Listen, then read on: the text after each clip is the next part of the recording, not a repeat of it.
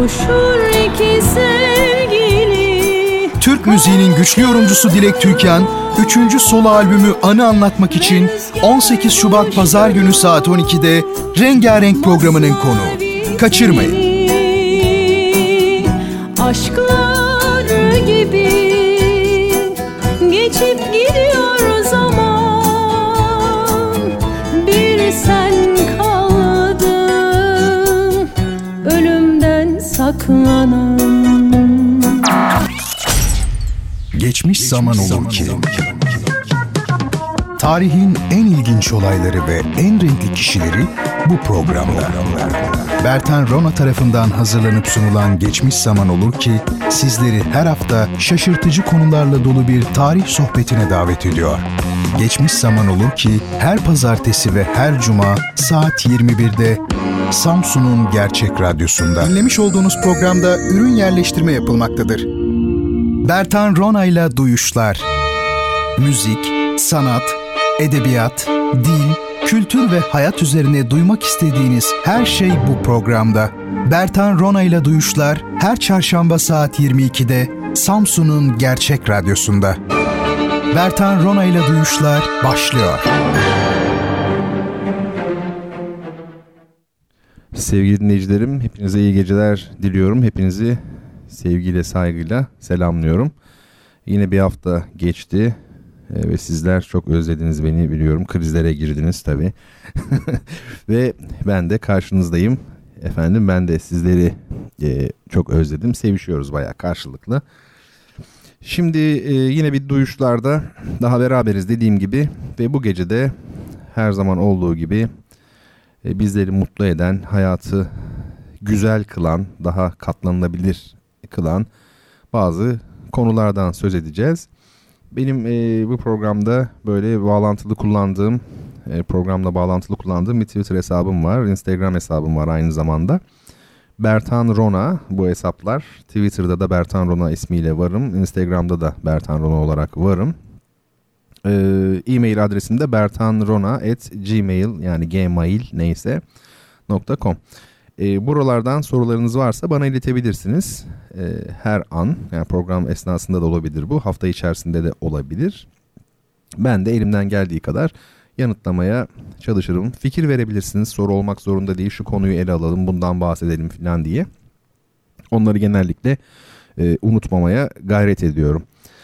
Şimdi e, bunları söyleyeyim. E, bu gece yine kitap hediye edeceğiz. Bu kitap hediye etme işi benim çok hoşuma gidiyor. Keşke yani görseniz burayı şu an, hani bulunduğum yeri falan. Kitaplarımı çıkarıyorum böyle saat ona yaklaştığı zaman. Çocuk gibi seviniyorum böyle kitaplar bugün. Çünkü bu gece üç tane kitap var. O daha mutlu oluyorum falan.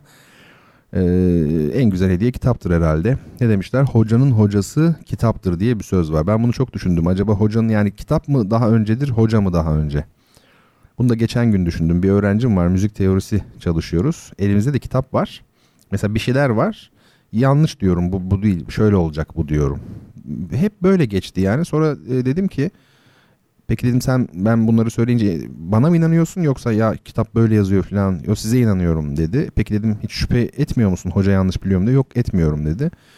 İlginç yani, bu derin bir mevzu da şimdi girmeyeyim buna. Yani kitap, hoca, biraz pratik, teori, yani teorik olanla pratik olan arasındaki ilişkiyle ilgili. Yani zanaat, sanat ayrımı da vardır ya, yani bu el becerisi, meslek falan gibi konular. Hani usta ile hocanın farkı gibi. Neyse, şimdi işte e, kitapları hediye edeceğim için çok mutluyum. Yine fotoğraflarını çektim. Instagram'a e, yükledim. Twitter'dan da ulaşabilirsiniz. Bu geceki hediyelerimiz. Ne var orada? Hatırladığım kadarıyla Machiavelli'nin Prensi var. Tabi bu Küçük Prens değil. Bu Büyük Prens. Yani Küçük Prens olgunlaştığı zaman e, hayatın pragmatist yönlerini görüyor, tanıyor. Paracı, küçük burjuva yönlerini Machiavelli anlamış oluyor. Prens diyor. Ben küçüğüm, esas prens bu diyor. Kandırmışlar onu. Şey, Küçük Prensi. Bu e, Keşanlı Ali Destanı bir tanesi de. O da harika bir eser. Ve bir de ben kendim kitabımdan da bir tane koydum. Onun da şimdi dijital, gerçi o hani böyle eski tür basım değil ama sonuçta yeni bir basımı oldu bunun, İstanbul Koşukları'nın. Kapağı falan çok hoşuma gitti. Bir önceki basım pek şey değil ama o çok iyi olmuş. Hadi bir tane dedim kendi kitabımdan yine getireyim. Bazen iki kitap, bazen üç. Bazen zor şartlarda bir kitap da olabilir. Böyle hediyelerimiz olacak. Neyse. Uzatmayayım. Önce bir duyuru yapayım. Bu gece bazı böyle duyurularım, teşekkürlerim var. Duyuru yine benimle ilgili. Affınıza sığınıyorum. Yani kendimle ilgili duyuru yapıyorum ama aslında sanatla ilgili bir duyuru yine, yani kendim derken. Yoksa yapmazdım zaten. Şöyle, bu Hekimoğlu operası var. Benim e, librettosunu yazdığım, değerli bestecimiz, orkestra şefimiz Tolga Taviş'in bestelediği. O iki sezondur İzmir Devlet Opera ve Balesi'nde sahnelen, sahnelenmeye devam ediyor. Başarılı bir şekilde, kapalı gişe. Ve e, onun temsilleriyle ilgili bir duyuru yapayım. Bir tanesi, yani devam ediyor da yaklaşanlar, on üç Şubat'ta var bir temsil. Yani bu salı günü oluyor galiba. Bir de on beş Şubat, o da perşembe e, akşamı. İzmir Devlet Opera ve Balesi'nin El Hamra salonunda, sahnesinde daha doğrusu, özür dilerim. Sahneyle salon ayrımını da biz pek bilmiyoruz. Sahne başka bir şey tabii ki. Sahne sahnedir. Salon insanların oturduğu yer. Ee, dediğim gibi yani sal- önümüzdeki salı ve perşembe şey var. Hekimoğlu temsilleri var. Ee, İzmir'de şu an bulunan ya da o tarihlerde İzmir'de bulunacak olan değerli dinleyicilerime duyurmuş olayım. Birer bilet alıp güzelce gitsinler. Güzel zaman geçirirler. Sanatın amacı güzel zaman geçirmektir temelde yani. Şimdi teşekkürlerim var. Üç adet teşekkür. Birincisi, e, bugün tıraş oldum ben. Ve e, sevgili kuaförüm, berberim e, Hakan Albayrak'a teşekkür etmek istedim buradan. E, sevgili Hakan çok kahrımı çekiyor benim. Sürekli gidiyorum işte. E, tıraş ediyor beni, sakal tıraşı, a, e, makineyle mi alayım diyor, jiletle mi diyor, işte saç tıraşı falan filan. Ondan sonra dedim ki ya Hakan'cığım sana bir teşekkür edeyim bu akşam. E, o da şu an bizi dinliyordur diye düşünüyorum. Meslek tabii çok önemli bir şey. Sevgili Hakan işini gayet güzel yapan insanlardan. E, askerliğini de yaptı, döndü. Zaten o askerdeyken ben başka kimseye gitmeyin falan diye Tarzan gibi olacaktım en sonunda. Baktım olacak gibi değilim. Çabuk dönse bari falan. Öyle işte, bazı meslekler öyle. Mesela insan berberini değiştiremez kolay kolay yani. Çünkü alışmışsın, beraber sohbet ediyorsun, işte memnunsun falan. E, o da geldi. Şimdi askerliğinde yapmış oldu. Önüne bakacak artık. E, sevgili Hakan'cığım e, çok teşekkür ediyorum her şey için. Kolaylıklar diliyorum. Yakın zamanda tekrar görüşeceğiz gibi görünüyor. Neyse. Şimdi bir başka teşekkür.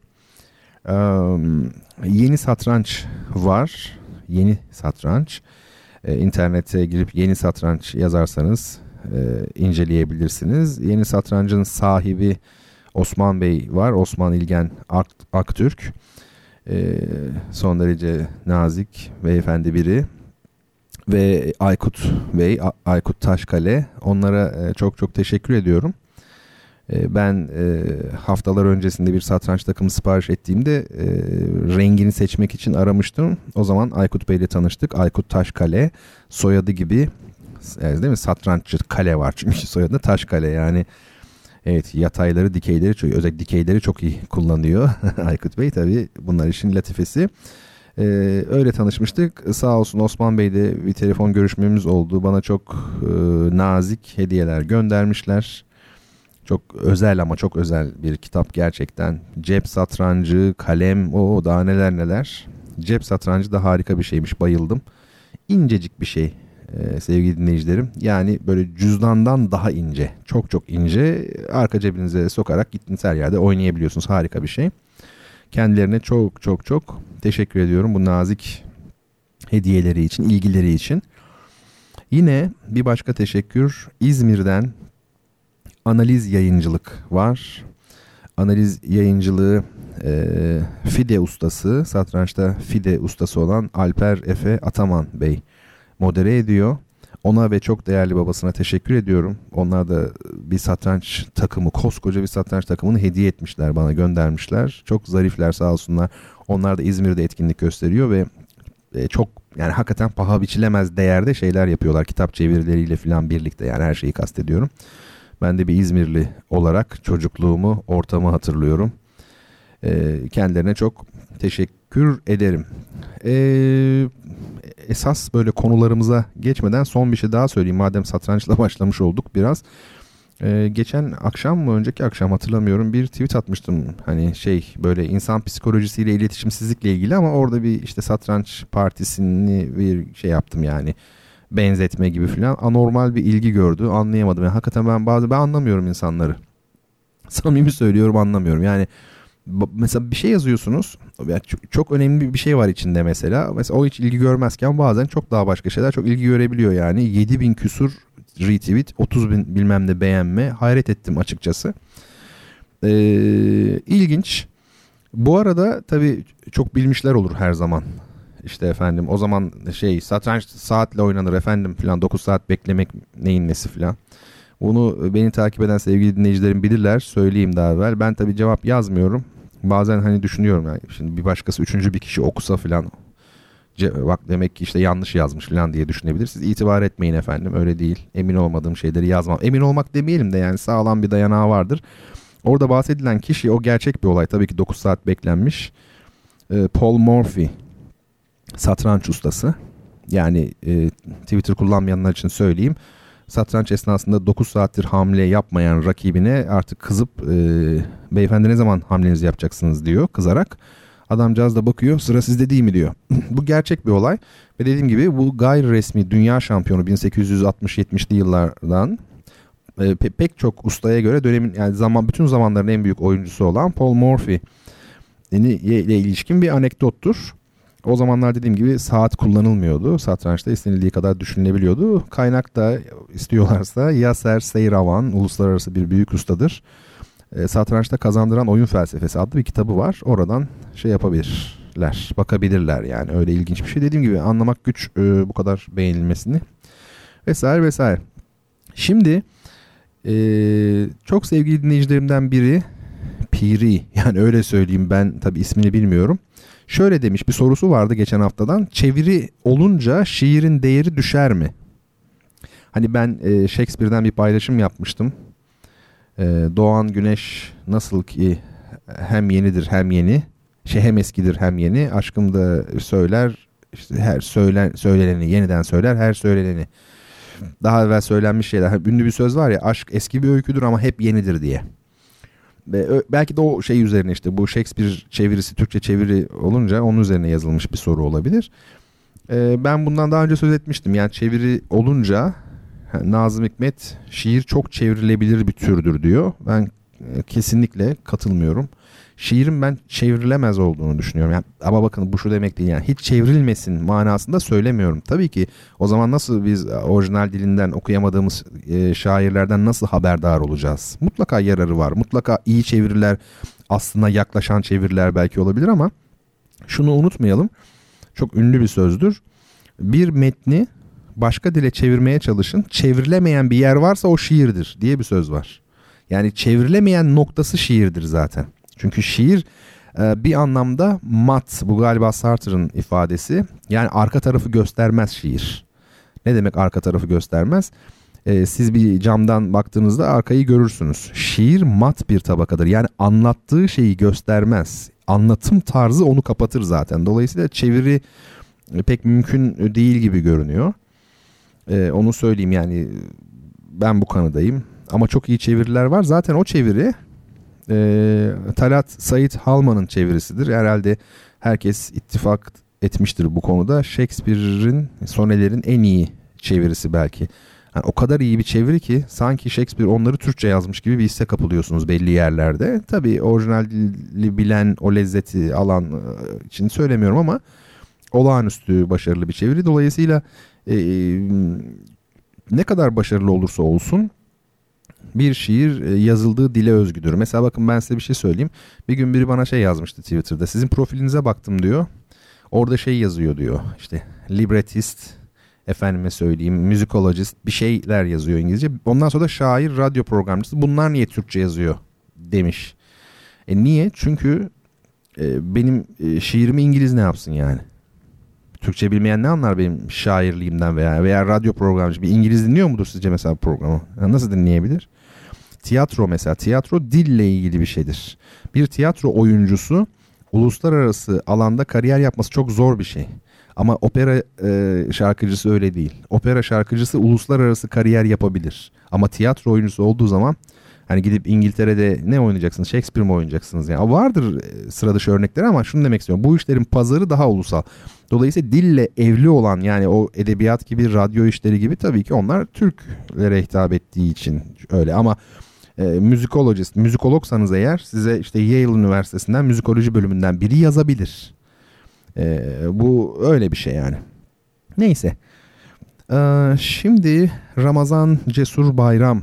E, İnsan bekleyen midir yoksa beklenen mi? Orada bir hata olmuş. Ben e, düzeltmiş oldum. Haddimi aşmamışımdır inşallah. Yani umarım doğru düzeltmişimdir daha doğrusu. İnsan bekleyen midir yoksa beklenen mi? Bir de şöyle, zaman mı insanı bekler gelmesi için, yoksa insan mı zamanı bekler olması lazım anladığım kadarıyla. E, burada şöyle bir şey var. Bekleyen olmakla beklenen olmak acaba birbirinden farklı şeyler mi? Yani önce bunu düşünmekte yarar olduğu kanaatindeyim. Yani e, aslında ben zaman zaman bunu söylüyorum. Bu e, İslam ilahiyatı, yani uygun bir tabir oluyor mu bilmiyorum ama hani e, bu felsefe açısından çok değerlendirilmemiş bir alan. Yani felsefe için. Mesela orada bir e, ikili karşı olum var. Ne o mesela? İşte Allah'ın hem inanılan olması ama aynı zamanda mümin onun bir ismi. Mesela Esma-ül Hüsna çok iyi değerlendirilmediği kanaatinde. Yani Türkiye'de böyle felsefecilerin hiç ilgilenmediği şeyler bunlar. Dolayısıyla yani o mu inanıyor, sen mi inanıyorsun? Yani sen mi ona, o mu sana? Veya işte vardır ya hani e, sen bir şeyi istediğinde aslında o istemiştir diye. Sen seversen o sevmiştir gibi. Bunlar felsefi olarak temellendirilmeyi bekleyen şeyler. Dolayısıyla insan bekleyen midir yoksa beklenen mi? E, Fichte, meşhur klasik Alman idealizmin önemli düşünürlerinden bir tanesi. Ne diyor biliyor musunuz? Dün neydim, bugün neyim? Bunlar yarın ne olacağımla anlam kazanır diyor. Yani Fichte önce geleceği, ne, ne demek bu? Bir nokta var çünkü orada bir amaçlılık düşüncesi var. O yüzden idealist felsefe zaten o amaç üzerinden kendini tanımlıyor. Yani siz mesela Beethoven gibi çok büyük ideallerin peşine düşmüş bir insansanız, o zaman bütün hayatınız o projeksiyondan, yani ileriden bakılarak anlam kazanmış olur. Veya şöyle derseniz, insan cennete gitmek için yaratılmıştır derseniz, o zaman sizin bütün dünyaya düşmeniz, düşme diyorum bakın dikkat edin, bedene bürünmüş olmanız falan, bütün bunların hepsi o cennetlik, o, o süreç içindir. Ne olmuş oldu? Sizin bütün bu varoluşunuzdan itibaren bütün yaşayacaklarınız, her şeyiniz o amaç için tanımlanmış oldu. Dolayısıyla böyle bir perspektiften bekleyen ya da beklenen olmak arasında bir ayrım kalmıyor. Örnek veriyorum yani. Bir de bir şey yazmıştım ben yine haftalar önce mi, aylar, bilmiyorum artık, karıştırıyorum bazen. Ee, neydi o? Yazdığım beklemekle, beklenmekle ilgili bir şey. Hani yolculuk, her yolculuk bir e, bekleyiştir. Her bekleyiş de bir yolculuk diye. Ramazan Bey'e mesela bu sözü de düşünmesini öneririm. Her yolculuk bir bekleyiştir. Mesela yolculukta siz aslında birine gidiyorsunuz değil mi? O kişi sizi bekliyor. Ama siz de aslında bekliyorsunuz yolculuk esnasında. Yani aktivasyonun kendisi de bir, hareketin kendisi de bir bekleme biçimidir. Ama bekleyişin kendisi de bir yolculuktur. O da ayrı bir şey. Ee, onu e, söyleyebilirim. Şimdi devam edeceğim. Ramazan Bey'in sorusuna da devam edeceğim. Ama şimdi hızlı gideyim. İlk bölümümüzü çok aşırı uzatmayalım.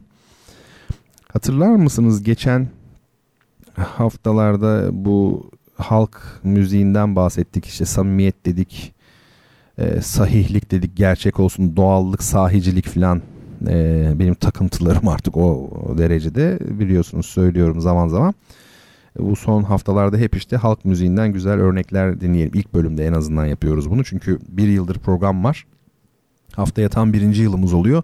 Biz doğru düzgün halk müziği çalmadık. Hiç çalmadık neredeyse. Yani toplasanız üç tanedir falan. O yüzden biraz şey yaptım. İlk bölümlerde biraz dinleyelim diye. Mesela Ali Ekber Çiçek var. Bunun en güzel örneklerinden bir tanesi. Şimdi birazdan söyleyecek. Yani söyleyişe dikkat etmenizi öneriyorum. Bunu e, söylüyorum. Şu güzelliğe bir bakın. E, Anadolu'da biliyorsunuz çok farklı kültürel adalar var. Kültür adaları. Mesela işte Erzurum Kars yöresi aşık edebiyatı var meşhur. E, Doğu Karadeniz ayrı bir yer. E, Diyarbakır, Urfa bambaşka bir kültür, işte sıra gecesi kültürü falan var ya, uzun havalar şu bu. İç Anadolu'da işte Kırşehir, Neşet Ertaşlar, Bozlaklar, çok klişe bir ifade oldu yalnız. İç Anadolu, Neşet Ertaşlar, Kırşehir, Bozlaklar falan, herkesin aklına gelebilecek şeyler. Ne bileyim ya, uzatmayayım. Trakya'da kendine göre bir üslup. İşte Ali Ekber Çiçek'te de bu Sivas Erzincan yöresinin en güzel e, Alevi Bektaşi türkülerini, o üslubu, o değişi e, duyabiliyorsunuz. Sözü, müziği, kendisine ait pek çok şeyi var, değişi var. Hani Haydar Haydar var ya, meşhur, o çok ünlü, hepimizin bildiği bir şeydir, eserdir eminim. Ama şimdi biz bu gece bambaşka bir şey e, dinleyeceğiz. Dediğim gibi böyle doğal ve sahici, e, sese dikkat edin. Hakikaten müzik başlayınca, bakın bu söylediğimi unutmayın, sanki bir köy odasına giriyor gibi olacaksınız. Yani kapı açıldı, bildiğimiz Erzincan'da köye gittiniz, köyde e, aşık söylüyor gibi. E, resmini de koydum, e, paylaştım. İlk üç tanesi kitap hediyelerimizde, ama dördüncü fotoğrafta da şey var işte, bu Ali Ekber Çiçek'in bu Derde Derman Arardım bu C D'si. Şu kravata bakar mısınız Allah aşkına, resimdeki? Bir bakın. Şimdi diyeceksiniz ki ne olmuş yani kravata? Ya kravata çok şey olmuş, ben size söyleyeyim. O, o işte onun o gerçek, e, naif, bozulmamış naturası var. Yani kravatını takmış çünkü orada konser veriyor. O bir saygı olarak takmış. Normalde ne bekleriz? Bizim halk ozanlarımızda, aşıklarımızda geleneksel kıyafetler bekleriz mesela, değil mi? Ama o da e, çok e, gerçekçi bir beklenti olmuyor işte. Neden? E çünkü dünya o dünya değil. Köyler de eski köyler gibi değil. O, o şu kravat gerçekten yani etkiliyor. Şimdi müziği bir dinleyin bakın. Yani hakikaten e, çok çok ama çok gerçek ve doğal olduğunu anlayacaksınız. Ve şu müziği dinledikten sonra piyasada halk müziği etiketi taşıyan bir takım e, işleri nasıl dinler bir insan, ben anlamıyorum. Ya belki de ben yanılıyorum. Ya ben hatalıyım. Yani çünkü hani meşhur hikaye var ya, ters yöne girmiş adam. Radyoyu açmış arabada. Demiş ki radyoda işte ters yönde gidiyor salağın biri. Bakmış da hepsi salak bunların demiş. Herkes üstüne gelince ya, o, o duruma da düşmek istemem. Belki de ben yanılıyorumdur. Hani hakikaten bilmiyorum ama bence şunu dinledikten sonra halk müziği için, hani bu geçen haftalarda da dinledik ya hep, Talip Özkanlar, efendime söyleyeyim kimdi? Çekiç Ali dinledik, Nida Tüfekçi dinledik. Her hafta bir tane yapıyoruz. Şimdi mesela Ali Ekber Çiçek gerçekten olağanüstü. Ben çok uzattım. Şimdi bunu bir dinleyelim. Ee, ondan sonra e, efendim kaldığımız yerden güzelce devam edelim.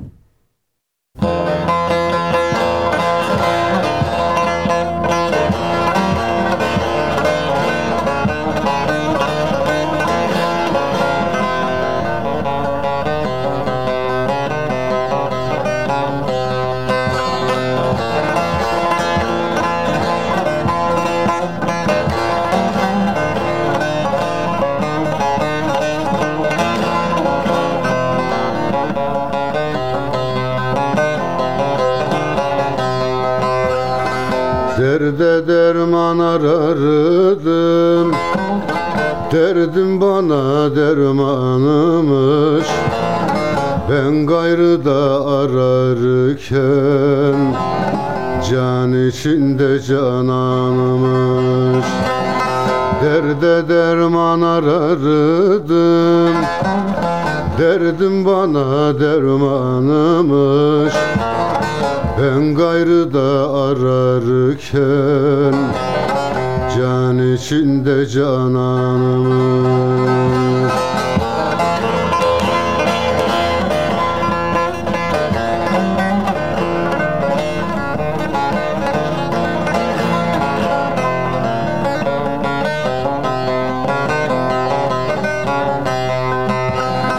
Bülbül oldum ağlardım, ben gülümü direm diye. Engel olan dikenimiz, canda gülümü dermeye.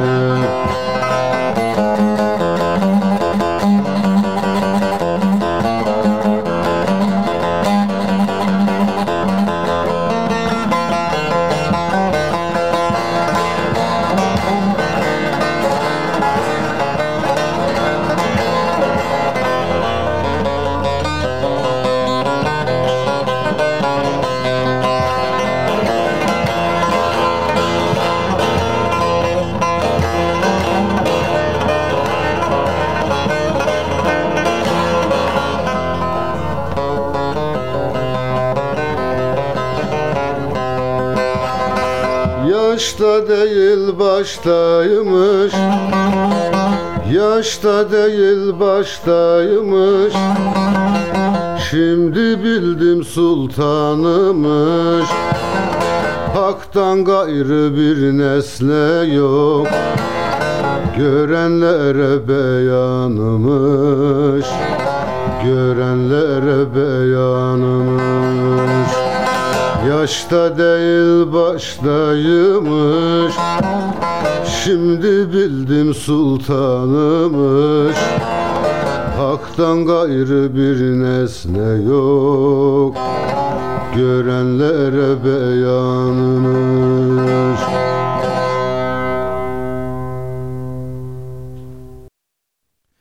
Sevgili dinleyicilerim, tekrar birlikteyiz. Nasıl ama Ali Ekber Çiçek konusunda söylediğim kadar var değil mi? Söyleyişteki doğallık, o yapmacıksızlık. Zaten açıkçası yapmacıksız demek bile anlamını kaybediyor. Yani doğal. Yani ne demek doğal? Zaten bu işte.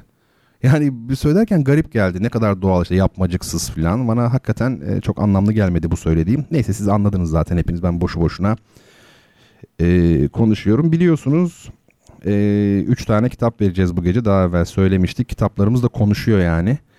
Ben böyle söylüyorum, görgüsüzlük olarak almayın ne olur. Adama bak, hediye ettiği kitapları yiyor. Ya bana ne hediye olmuş olmamış. Yani o tıraş, o hikaye. Ben yani kitapları kendim sevdiğim için öyle söylüyorum. Nefis. Ee, şimdi bunlardan üçünü de tabii hediye edeceğiz. Birincisi için soru gelsin mi? Gelsin. Peki. Bende de potansiyel var yani, mesela o talk show programında falan olsak mikrofon tutup gelsin mi seyirciye tutup, öyle bir şey hissettim kendime, potansiyel. Evet, ilk şeyi soracağız şimdi. Bu arada ben çaktırmadan WhatsApp'taki şey pardon ne WhatsApp'ı ya Instagram'daki diğer paylaşımımı da yaptım. Umarım hatalı yapmamışımdır. Soru şu. Hangi kitaptı bu? Machiavelli'nin Prens, Prensi galiba. Onun için bir şey soru. bin dokuz yüz otuz altı Berlin Olimpiyat Oyunları'nda kırdığı rekorlar ve kazandığı madalyalarla Hitler'in Ari ırkının üstünlüğü teorisini yerle bir eden ve yine Hitler'in sinirlenerek stadyumu terk etmesine neden olduğu söylenen, ırkçılığa karşı mücadelenin sembol isimlerinden biri haline gelmiş, hadi bir de ipucu vereyim, iki yıl evvel de filmi çekilmişti, Birleşik Amerikalı ünlü siyahi atlet kimdir? Soru bu efendim. Birleşik Amerikalı ünlü siyahi atlet kimdir? Şimdi siz yazmaya başlamışsınızdır eminim. Bir taraftan da buradan kontrol edeyim. Oh, oh bir şeyler yazılmış.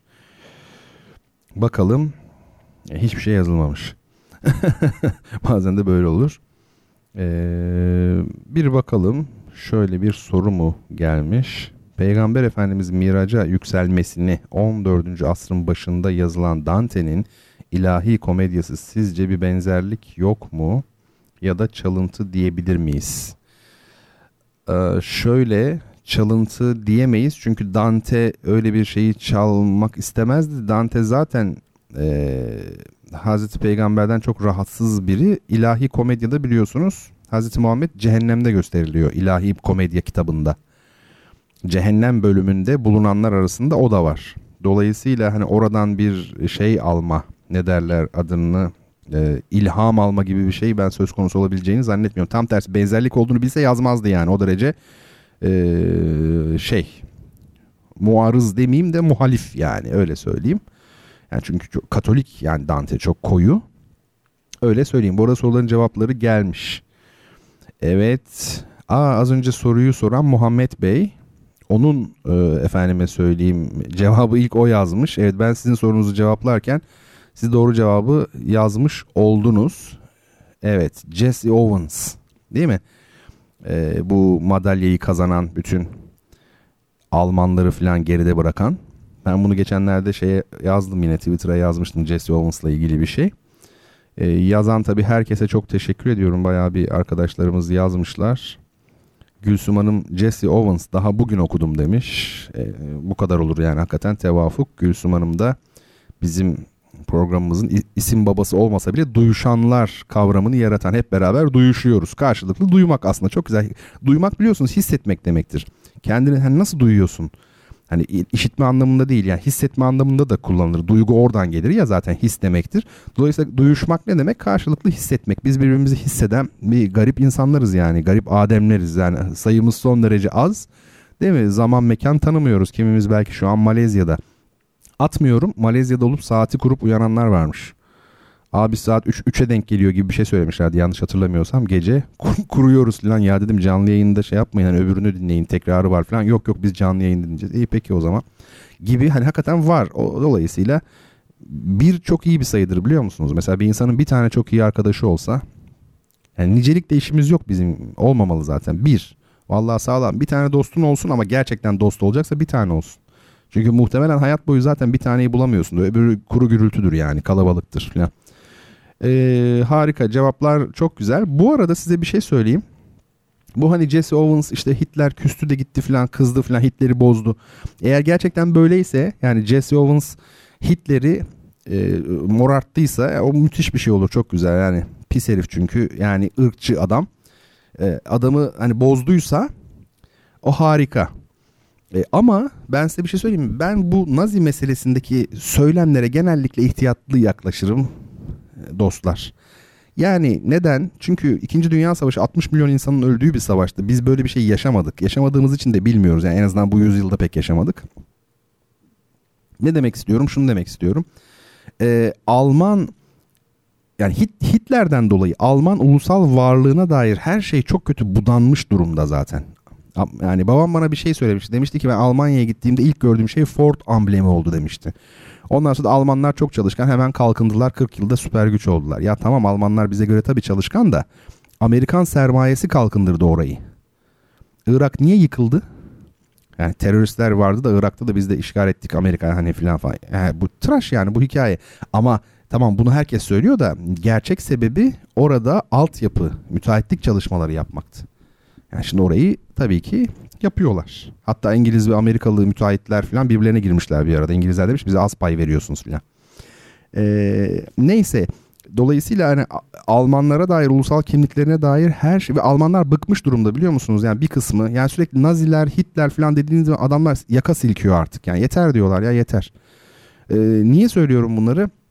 Yani Hitler bir canavar. Hitler İkinci Dünya Savaşı'nı tek başına çıkardı. Hitler İkinci Dünya Savaşı'nı çıkarmadı. İkinci Dünya Savaşı çıkacaktı zaten. O koşullar çıkardı savaşı. İçinde yaşanılan ilişkiler, sosyoekonomik ilişkiler, özellikle de ekonomik tabii ki. Ee, Hitler olmasa başkası olacaktı. Yani bu adam savaşı tek başına, kendisi sanki e, barış olan bir yerde de birisi çıkarsın bir savaş da göreyim. Öyle kolay mı o iş? E, bu, bu gibi işlerin e, maddi nedenleri var.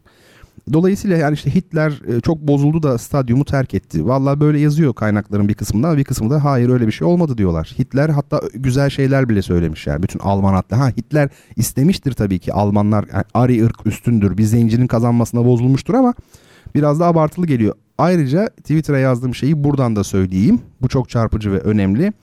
Jesse Owens, o beğenmediğimiz Naziler var ya onlarla aynı otelde kaldı işte Almanya'ya gittiğinde olimpiyatlar için. Orada kaldı ama Amerika'da Jesse Owens aynı şeyden, lavabodan su bile içemiyor idi. Veya işte aynı lavaboyu kullanamıyordu beyazlarla.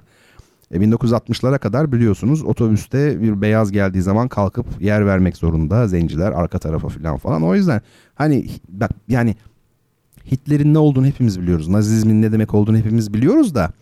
Yani e, kendini aklamak e, için bu argümanların kullanılması beni rahatsız ediyor. Yani sanki Amerika çok şey, aşırı derecede böyle e, demokratik falan filan. Şu, şu an Amerika'nın e, hapishanelerinde zenci mahkumların oranı yüzde altmış beş üzeri bildiğim kadarıyla. Diyeceksiniz ki yani o kadar doksanda değilmiş. doksan değil ama nüfusa oranını bir düşünün. Yani zenci nüfusu düşünün, beyaz nüfusu düşünün. Arada yani bir uçurum var ve zencilerin oranı, hapisteki oranı yüzde alt yani. O yüzden kimse masal anlatmasın. Yani Hitler'i kullanarak kendini temize çıkarmaya bence çalışmasın. Muhammed Bey e, rica etsem güzelce bir bana şey yapabilir mi? E, bertan rona at gmail dot com adresine adını, soyadını, açık adresini ve telefon numarasını yazsın ki e, arkadaşlarım da kitabını e, ulaştırabilsin kendisine. E, Yusuf Behzat Bey, e, şöyle demiş: Amerikan mandası savaş sonrasında onlara çok büyük bir bağış yaptılar. Bize de yaptılar ama onlar üretmek yönünde kullandılar yardımı. Biz hazır aldık. Yani detaylı şey yapmak lazım, bu meseleleri bilmek lazım, araştırmak lazım. Ben de tarih, yakın tarih öyle çok okumuş biri değilim ama ana çizgileri biliyorum. Herkese de onu tavsiye ederim zaten. Doğru bakış açısını edindikten sonra yani detaylar çok önemli olmayabiliyor, öyle söyleyeyim. Şimdi efendim, geçen hafta biz Venedik'ten söz etmiştik.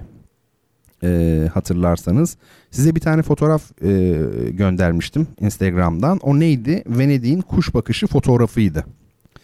E, o, o fotoğraf çok güzel, gerçekten harika. Size o fotoğraf, o kuş bakışı fotoğraf üzerinden Venedik'in e, genel yapısını anlatmıştım. Kısaca onu hatırlatırım birazdan ama sonra benim kendim çektiğim e, fotoğrafları dedim ya size haftaya getireceğim diye, onlara bir bakarız tek tek şöyle hızlıca. Ha, bu arada bir şey söyleyeyim. Ben maske üzerine konuşmuştuk, hani maskeli karnaval, daha sonra maske kavramı üzerine falan kitap tanıttık ya hani. Ee, şimdi orada ben bir yazı paylaşmışım sizinle ama söylemeyi unutmuşum, o Instagram fotoğraflarında var. La Morza Venezia, yani şey Venedik'te Ölüm adlı e, bir filmi var tabii, şeyin Visconti'nin, Thomas Mann'ın romanı üzerine. Hem filmi hem de romanı da bu programda anmıştık aslında. Benim o, o, o film üzerine yazdığım bir yazıyı da ben paylaşmışım orada sizinle. Ee, onun anonsunu, gecikmiş anonsunu şimdi yapayım. Oradan şey yapabilirsiniz. Yani o yazıdan istifadeye şey şayan e, bir yazı. Yani şöyle, ben şimdi yazsam o yazıyı daha farklı yazarım açıkçası. O yani en az bir ne bileyim beş yıllık yazı vardır, dört yıllık. Şimdi daha farklı ama o haliyle de istifade edilebilir. Önemli yani. Bu da güzel bir şey, biliyor musunuz? Bazı hani insanlar hata ya kendilerini değişmeyecek gibi, hayat hayat böyle bir şey değil. Hayat değişme üzerine kurulu. Yani bir insan aynı kalamaz. Hata da yapabilirsin, düşüncelerin değişebilir, kötüye de gidebilir, iyiye de gidebilir. Can Yücel'e bir tarihte şey diyorlar işte, e, sizce diyorlar, atıyorum tamamen yani soruyu hatırlamıyorum da fark etmez, soru önemli değil. Hocam diyorlar işte, şiir nedir sizce? Can Yücel tabii böyle böyle böyle bir sesi var ya, onunla anlatıyor. Ondan sonra böyle böyle de diyor. Sonra diyor ki soran, ama diyor bin dokuz yüz diyor altmış dokuz yılında attım yine. İşte şiiri şöyle tanımlamışsınız diyor. Ya adamın yaptığı tanım, iki tanım taban tabana zıt. Çok başka bir şey söylüyor şu an. İşte altmış dokuzda böyle tanımlamışsınız falan diyor. Can Yücel ne diyor biliyor musunuz? O zamanlar halt etmişim diyor. Ya budur ya. Bunu şunu bir söylesek var ya, herkes rahatlayacak, biliyor musunuz? Hepimiz ya aynanın karşısında ne olur söyleyelim ya, halt etmişim diye. Evet abi, halt edebilirsin, bilemeyebilirsin, bunda bir şey yok. Yanlış olabilir. Bir hafiflesek ne güzel olur değil mi? Şimdi o şeyi hatırlıyorsunuz. Fotoğrafı e, hatırlıyorsunuz. Yani daha doğrusu niye hatırlayasınız ki, şeyden görürsünüz şu an işte, bakın ona. Venedik'i yukarıdan kuş bakışı, harika bir fotoğraf değil mi? Ne demiştik? İşte o sol tarafta görüyorsunuz, iki cümle sadece. Tren istasyonu Venedik'e geliyor. Bakın net görünüyor zaten fotoğrafın sol üst kısmında tren istasyonu var. Term orada, gar yani. Oradan indikten sonra hemen büyük Grand Kanal var ya, bu S şeklinde, buna Grand Kanal deniyor. Oradan geçiyorsunuz, devam devam devam devam. İlk dirsek var ya, bakın ilk dirsekte bir köprü var, böyle beyaz kalınca bir köprü göreceksiniz. O neydi? Rialto Köprüsü. En önemli köprü budur Venedik'te, zaten çok merkezi yerde. Devam ediyorsunuz, devam ediyorsunuz. Bakın bir köprü daha var ve açılacağı zaman, ya artık kanal bitiyor, açılacağı zaman altta San Salute Katedrali, kilisesi daha doğrusu. Sol tarafta meydanı görüyorsunuz zaten. O da meydanda da şey var. Ee, San Marco Katedrali var ve San Marco Meydanı meşhur. Yani ana hatlarıyla bunları söyledik ama daha başka şeyler de söylemiştik tabii. Ee, meydan da orası. Şimdi sizden ricam şu. Bu fotoğrafa da nasıl yapacaksınız bilmiyorum ama bu fotoğrafı unutmayın. Yani buna da bakarak aynı zamanda şimdi benim çektiğim tek tek fotoğrafları göreceğiz ve çok ilginç kuş bakışı bir şey olacak. Yani o Grand Kanal'dan yapılan yolculuk var ya, oralardan geçerkenki halleri göreceksiniz. En son meydanı falan, San Salute alttaki kiliseyi, hepsini göstereceğim size inşallah. Şimdi ilk fotoğrafa bakalım. İlk fotoğraf ne biliyor musunuz? İlk fotoğraf işte o e, trenden iniyorsunuz ve hemen şeye biniyorsunuz. Bir işte canaletto diyorlar ya da vaporetto gibi şeyler var orada.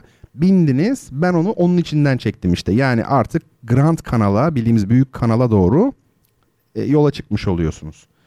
Arkasındaki fotoğraflar işte o devam ettiğimiz bölgedeki evler, mesela mimari yapıyı görün diye söyledim. Çok eski evler var Venedik'te. Yani ben çok şehir gezdim. Yani şöyle eski e, mabetler gördüm, yani kiliseler şu bu, ama Venedik'te çok eskiydi ya. Ya hakikaten tarihlerini hatırlıyorum. bin yüz, bin iki yüz, bin yani bin yıllık yapılar ortalama. Çok e, yaşlı yani, çok kadim. Bakın öyle bir fotoğraf. Evler falan hep böyle eski evler. Biraz daha güzelleşmiş şimdiki fotoğrafta. Artık biraz böyle tekneleri falan görebiliyorsunuz. Bakın küçük bir köprü var mesela. Tabii siz o kuş bakışı fotoğrafta sadece Grand Kanal'ı görüyorsunuz. O çok yüksekten çekildiği için o evlerin olduğu yerlerin tamamı kanal. Tamamı küçük küçük kanallar. Sayısız böyle felaket. Ki bahsetmiştim zaten. Ha, sonra bakın bir fotoğraf daha geldi. Bu ne? Amcam işte gondolcu, gondolunu götürüyor. Bu fotoğrafı şey için çekmiştim. Şu e, kazıklar var ya, bakın suya çakılmış böyle sivri sivri. Onlara işte şeyi bağlıyorlar. Gondolları bağlıyorlar. E, soldaki de taksi, bakın o galiba, yanlış hatırlamıyorsam. E, öyle küçük surat teknesi gibi taksiler var. En pahalısı onlar zaten. Siz mesela adam hani otobüsle giderken yandan taksi geçer ya, siz Canaletto'ya binmişsiniz mesela, kalabalık, yandan sürat motorlu bir kişilik taksi geçiyor. Üzerinde taksi yazıyor zaten, çok şeker onlar. Peki devam edelim. Heh, Rialto.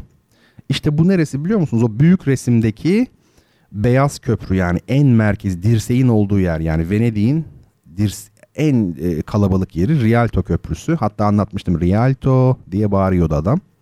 Değil mi o vapurdaki şey görevli? Rialto Köprüsü. Sonra devam edelim bakalım hangi fotoğraf var. Ha, bu güzel bir fotoğraf. Bakın gondolcular böyle kullanıyor işte. Kendisi yukarıda kalıyor. İlginç bir şey ya bu tekne. Yani gondol dediğimiz şey değil mi? Bakın adam üstte duruyor böyle. E, küreği müreği de çok ilginç. Bana hep ilginç gelmiştir. Böyle kafeler var evlerin kenarında. Bakın Rialto Köprüsü arkada kalmış işte. Zannediyorum e, parçaları birbirine bağlayabiliyorsunuzdur. İşte o beyaz köprü var ya, Rialto helikopterden baktığımız, oradan döndük, o geride kalmış oldu. Canaletto'dan çekmiş olabilirim ben bunu. Taksi tutacak paramız yokmuş demek ki. Sonra bu diğer köprü, bunu da büyük fotoğraftan görebilirsiniz. Bakın kanalın ağzını açılacak yerden artık. Yavaş yavaş bir köprü daha var ya orada. Bu çok daha mütevazı bakın Rialto Köprüsü'ne göre. Şimdi dikkat, o köprüyü görmüşsünüzdür, en son köprü büyük resimden. Bakın orada San Salute Katedrali, kilisesi neyse sağda duruyor. O görünüyordu az önce bakın uçtan. Heh, şimdi onun önüne geldik işte. Yani büyük resimde aşağıda duran, ortanın biraz daha sağında duran, en alt kısımda olan beyaz kilise var ya. Bakın zaten Canaletto'lar falan da görünüyor, onlar da kanallarda gidiyor. İlginç bir şey yapıyoruz şu an. Farkında mısınız? Canlı Venedik turu yapmaya çalışıyorum radyo programında. Allah beni ıslah etsin. Ee, evet, bu San Salute Kilisesi. Efendime söyleyeyim. Devam edelim bakın şimdi. Tekrar San Salute. Şimdi tam önünden geçerken. Zaten durağın adı da Salut. Salute. Efendim, yani Salut ne demek biliyor musun? Selamet yani. Sel- Bizdeki tam adı Selamet Camii olurdu mesela. Heh, şimdi nereye geldik? İşte artık karadayız. San Marco Meydanı'na geldik. Büyük fotoğraftan bakın. San Marco Meydanı'nda e, kuleyi görüyorsunuz. Çan Kulesi. San Marco Katedrali'nin kulesi. İşte şu an onun önündeyiz. Devam edelim. Şimdi ilginç şeyler göreceksiniz diye ummaktayım. Evet, burası katedralin kendisi. Tam önü. Bakar mısınız süslemelere falan? Tabii başka bir kültür. Yani Hristiyanlıkla bizim çok uzak, İslamiyet arasında. Yani orada bir görselleştirme eğilimi var. Yani dolayısıyla biliyor musunuz Osmanlı'da Hristiyanlık için pek çok tabir kullanılmıştır. Tabii ki yani Müslüman olmayanlar için e, kefere denir, kafir falan denir ama e, bir de bütgede, bilenler bilir bunu. Bütgede yani putperest demek. Büt put demektir. Putperest. Niye putperest? Hristiyanlar o tek tanrıya inanıyor. Putperest işte, cevabını görüyorsunuz. Şunlardan dolayı putperest. Yani büyük bir görselleştirme eğilimi var. Bir puta döndürme eğilimi var yani bu işte, o yüzden zaten görsel sanatlara çok fazla e, şey olmuş, çanak tutmuş diyeyim. Bir sonraki şeyde, fotoğrafta ne yazıyor orada? Servizio gondole. Gondol hizmeti. Oradan gondol alıyorsunuz. Bakın sokağın güzelliğine bakar mısınız? Böyle yanında bir küçük şey, e, pansiyon gibi, otelmiş bakın orası, yazıyor zaten. Çiçekler falan böyle harika. Gondolu oradan binebiliyorsunuz tabii. kırk beş dakika için yüz euro verebilirseniz. Ha, şimdi bakın bu fotoğraf, bir sonraki fotoğraf önemli. Bu işte nereden biliyor musunuz? O gördüğünüz Çan Kulesi'nden. O yüksek kule var ya, onun şu an tepesindeyiz. Oradan San Salute'yi e, çekmiş durumdayım. Tekrar büyük fotoğrafa bakın. Yani istiyorum ki nereden nereyi çektiğimi görün. İşte büyük fotoğrafta bakın, o uç kısmı görünüyor. Altta San Salute görünüyor, kilise. Ve yukarıda da kuleden çektiğim açı görüyorsunuz. Bir bakalım bir sonraki fotoğraf. O fotoğraf galiba daha yakından. Heh, aynı aynı yerdeyim aslında ben. Zoomlanmış bir halde e, görüyorsunuz. Bakın daha yakından e, baktık. O geniş, yani o helikopterden öyle görünüyor ama yani bayağı meydanları var. Küçük meydanlara da kampo diyorlar. Piya, yani piyatsa değil de böyle küçük küçük bir sürü meydan var. Ha, bu da işte kuleden e, tabii ki San Marco Meydanı. İşte burada beni tokatlayacak olan saatçi vardı ya, anlatmıştım, tokatçı yani işte şu sol tarafta masaların olduğu bir yerde, canımı zor kurtardım. on bir bin euroya saat satıyordu bana. Daha doğrusu ben saati bin euro zannettim. Baktım öyle görünüyor ya, dedim olamaz bin euro yani, daha pahalıdır falan. Sordum adam, daha doğrusu o çıktı dışarıya, yani yardımcı olayım falan diye. Bir baktık on bir bin euroymuş. Ben tabii cız. Kemal Sunal'ın bir filmi var, ben diyor arkadan cız. Kaçtım yani manasında. Ee, şimdi bu da ha, Bulgari diyor. Bakın orada da saat şeyi var zaten. Adamlar soymaya and içmiş herkesi. Geleni soyacağız öyle göndereceğiz diyorlar yani. Para olmuş tabii, Venedik demek para demek. İşte burada meydan. Onu da görmüş olduk. Kuleden çekilen bir şey. Bu ne? Ha, bu da mesela... Galiba bu kaldığım otelin sokağı. Sokaklar ana hatlarıyla böyle işte. Sayısız sokak var böyle. Bin, yüz, bin, binin üzerindedir belki. Oradan geçiyor gondollar. Sokak manzarası görün diye çektim. Başka var mı fotoğraf? Bakın güzel bir fotoğraf yine arkasından gelmiş. Bak ne yazıyor? Campo Moïse Saint Moïse. Yani Yahudi muhtemelen. Çünkü gettolarda var ya. Bu Campo dediğim işte. Bak Campo neresi biliyor musunuz? Bu şu sağ taraf. Görünmüyor. Bak merdivenler var. Çıkmaz sokak gibi merdivenden devam edersen suya giriyorsun. Yani o sağ taraf muhtemelen genişçe bir alan. Kampo demişler işte o yüzden ona. Yani o kadar çok ev var ki çünkü. Azıcık bir boşluk oldu mu kampo. Kamp yapılan yer aslında kampo dediği o. Ha bu da e, çok ayıp bir şey yapıyorum belki. Kendi gondol turumdan çekmişim. Yani hava yapıyor gibi oldu yani. Bir de böyle bir şey var mesela. Bir yabancı ülkeye gidip şuraya buraya gidip hava yapan insan. Nesi hava? Yani var mı havalı bir tarafı? Yani ne oluyorsa hava. Ee, bu şey e, gondolun içi işte burası. Efendime söyleyeyim, gondol böyle basamakları da var. Siz oralara oturabiliyorsunuz. Arka taraftan kullanıyor şey gondolcu. Şu köprüler var ya küçük küçük, onların hepsinin altından geçiyor gondol. Yani gondolcu, yani bakın çok enteresan, hayranım böyle şey. Yani ben garip, herkesin böyle ilginç zevkleri vardır ya veya arzuları. Ben de eskiden beri mesela bir şehri çok iyi bileyim isterdim. Hiçbir şehirde çok iyi bilemedim. İstanbul'u bilirim iyi. Ya bir şehri çok iyi bileyim ama nasıl biliyor musunuz? Böyle sokak sokak bileyim. Mardin mesela, o var ya aşağı iniyorsun çıkıyorsun böyle bir sürü şeyler. Ya bu gondolcular öyle işte. Yani Venedik'te bilmedikleri nokta yok, nokta. Yani felaket bir şey gerçekten. dört yüz yirmi beş gondolcu var. Ölmeden yerisine yeni gelmiyormuş. Şimdi ha bu da işte o şeyler. Meydanda akşam manzarası. Şeyi görüyorsunuzdur, bu müzik yapan grup var ya, bakın piyano var, kuyruklu piyano falan var yani, eş ciddi. O biz yani kemancı böyle üstatlar, e, Titanic orkestrası gibi adamlar, çok kaliteli güzel müzik yapıyorlar. Öyle hani uyduruk değil hakikaten. Ama tabii oraya gelen turist de ağırlıklı olarak Amerikalı falan, hani çok zengin adamlar, iyi müziği de biliyorlar. E, böyle bir e, şey. Herhalde Venedik fotoğraflarımız bitti. Geçen haftadan e, borcum vardı size yani, biraz şey yapayım diye. Ama şimdi siz de Venedik'le ilgili belli şeyleri, gitmeyenler için söylüyorum tabii, öğrenmiş oldunuz. Biz hangi şehirleri yaptık şu ana kadar? Çeşitli bir Amasya, Diyarbakır, Viyana, değil mi? Böyle şehirler yaptık. Devam ederiz yani. Adalar vardı birkaç tane. Onları da yaptık. Mesela haftaya şey yapalım. Rodos'u falan yapalım. Hatırlatın ama ben acayip derecede yoğunum bu aralar. Unutuyorum. Ee, şimdi tamam. Bu Venedik böyle olsun artık. Yani bitirelim Venedik'i. Jesse Owens demiştik zaten. Jesse Owens. Şimdi müzik arası vereceğiz ama müzik arası ile ilgili şöyle bir şey söyleyeyim. Geçen hafta hatırlıyor musunuz bu e, Herbie, Herbie Hancock e, müzik C D'sini anlatmıştım size. Ben hani böyle ta, ağır caz zannettim. Aldım Possibilities ama biraz pop caz çıktı falan demiştim. Şimdi yine oradan bir parça dinleyeceğiz. Geçen hafta Paul Simon'dan dinlemiştik. O çok güzeldi. I Do It For Your Love değil mi? I Do It For Your Love galiba parçanın adı. Şimdi de Christina Aguilera dinleyeceğiz. Yine aynı şeyden, albümden ama tabii Herbie Hancock çalıyor yani. Ama kadının sesi de gerçekten güzel. Ben bu şeyleri bilmiyorum yani. Mesela Amy Winehouse varmış mesela. Ben intihar ettikten sonra öğrendim. Yani ben şey yapıyorum, gecikiyorum. E, kişisel bir açıklama yapmama izin verin. Daha evvel bunu çok ilk programlarda belki söylemişimdir. Sevgili Ece e, dinleyicilerimden belki o hani şey demişti. Hocam biraz da yeni şeyler, güncel şeyler tanıtsak film falan deyince. Belki de onun üzerine açıklamıştım. E, ben de nedense e, klasiklere yönelik büyük bir eğilim var. Gün, güncel olanı takip etmiyorum. Aslında etmek lazım. Yani yeni filmlerden değil mi? Neler var? Yeni çıkan kitaplar falan filan şu bu. E, bilmiyorum belki de hani klasik ne demek? Eh klasik yani klas yani oradan geliyor zaten mü- bir mükemmel demek. Klasik o demekti, mükemmel. Hani Dostoyevski okuduğunuz zaman hayal kırıklığına uğrama şansınız yok. Ee, belki de hani zamanım yok yani yeni bir kitap okuyayım iyi mi kötü mü önce şunları bir bitireyim falan gibi mi bilmiyorum yapım mı öyle neyse toparlayamadım. O da öyle kalsın. Şimdi e, bu hani şey var ya böyle zenci gırtlağı var falan diye bir şey var e, tabirler var zenci gırtlağı var.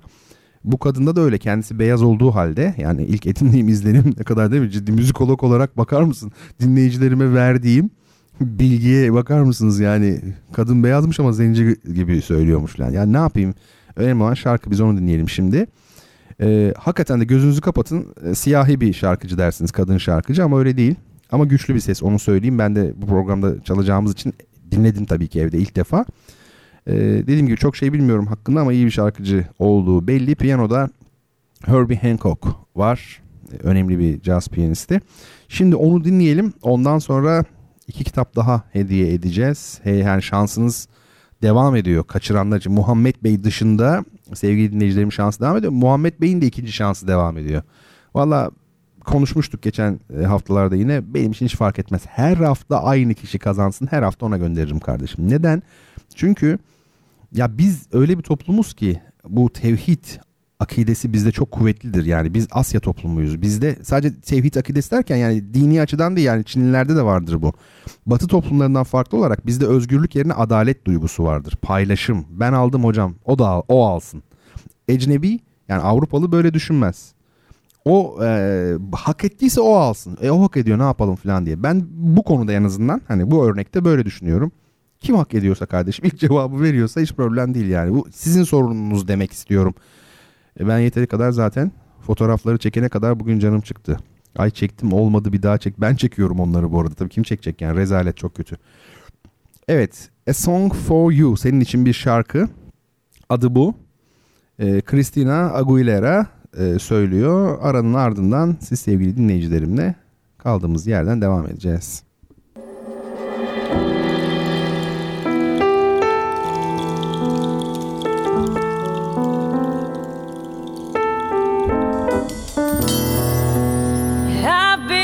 So many places in my life and time.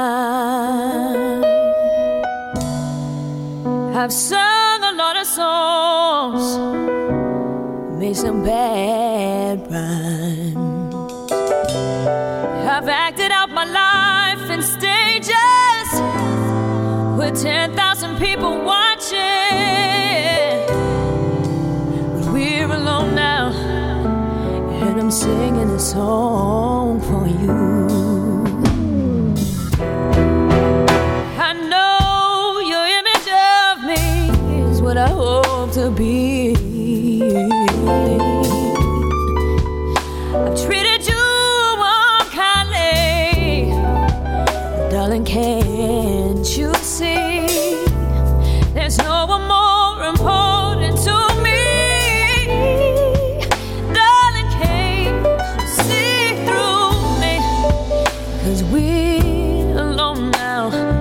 Singing a song for you. You taught me precious secrets, but the truth withholding nothing. You came out in front, and I was hiding. Oh yeah, but now I'm so much better.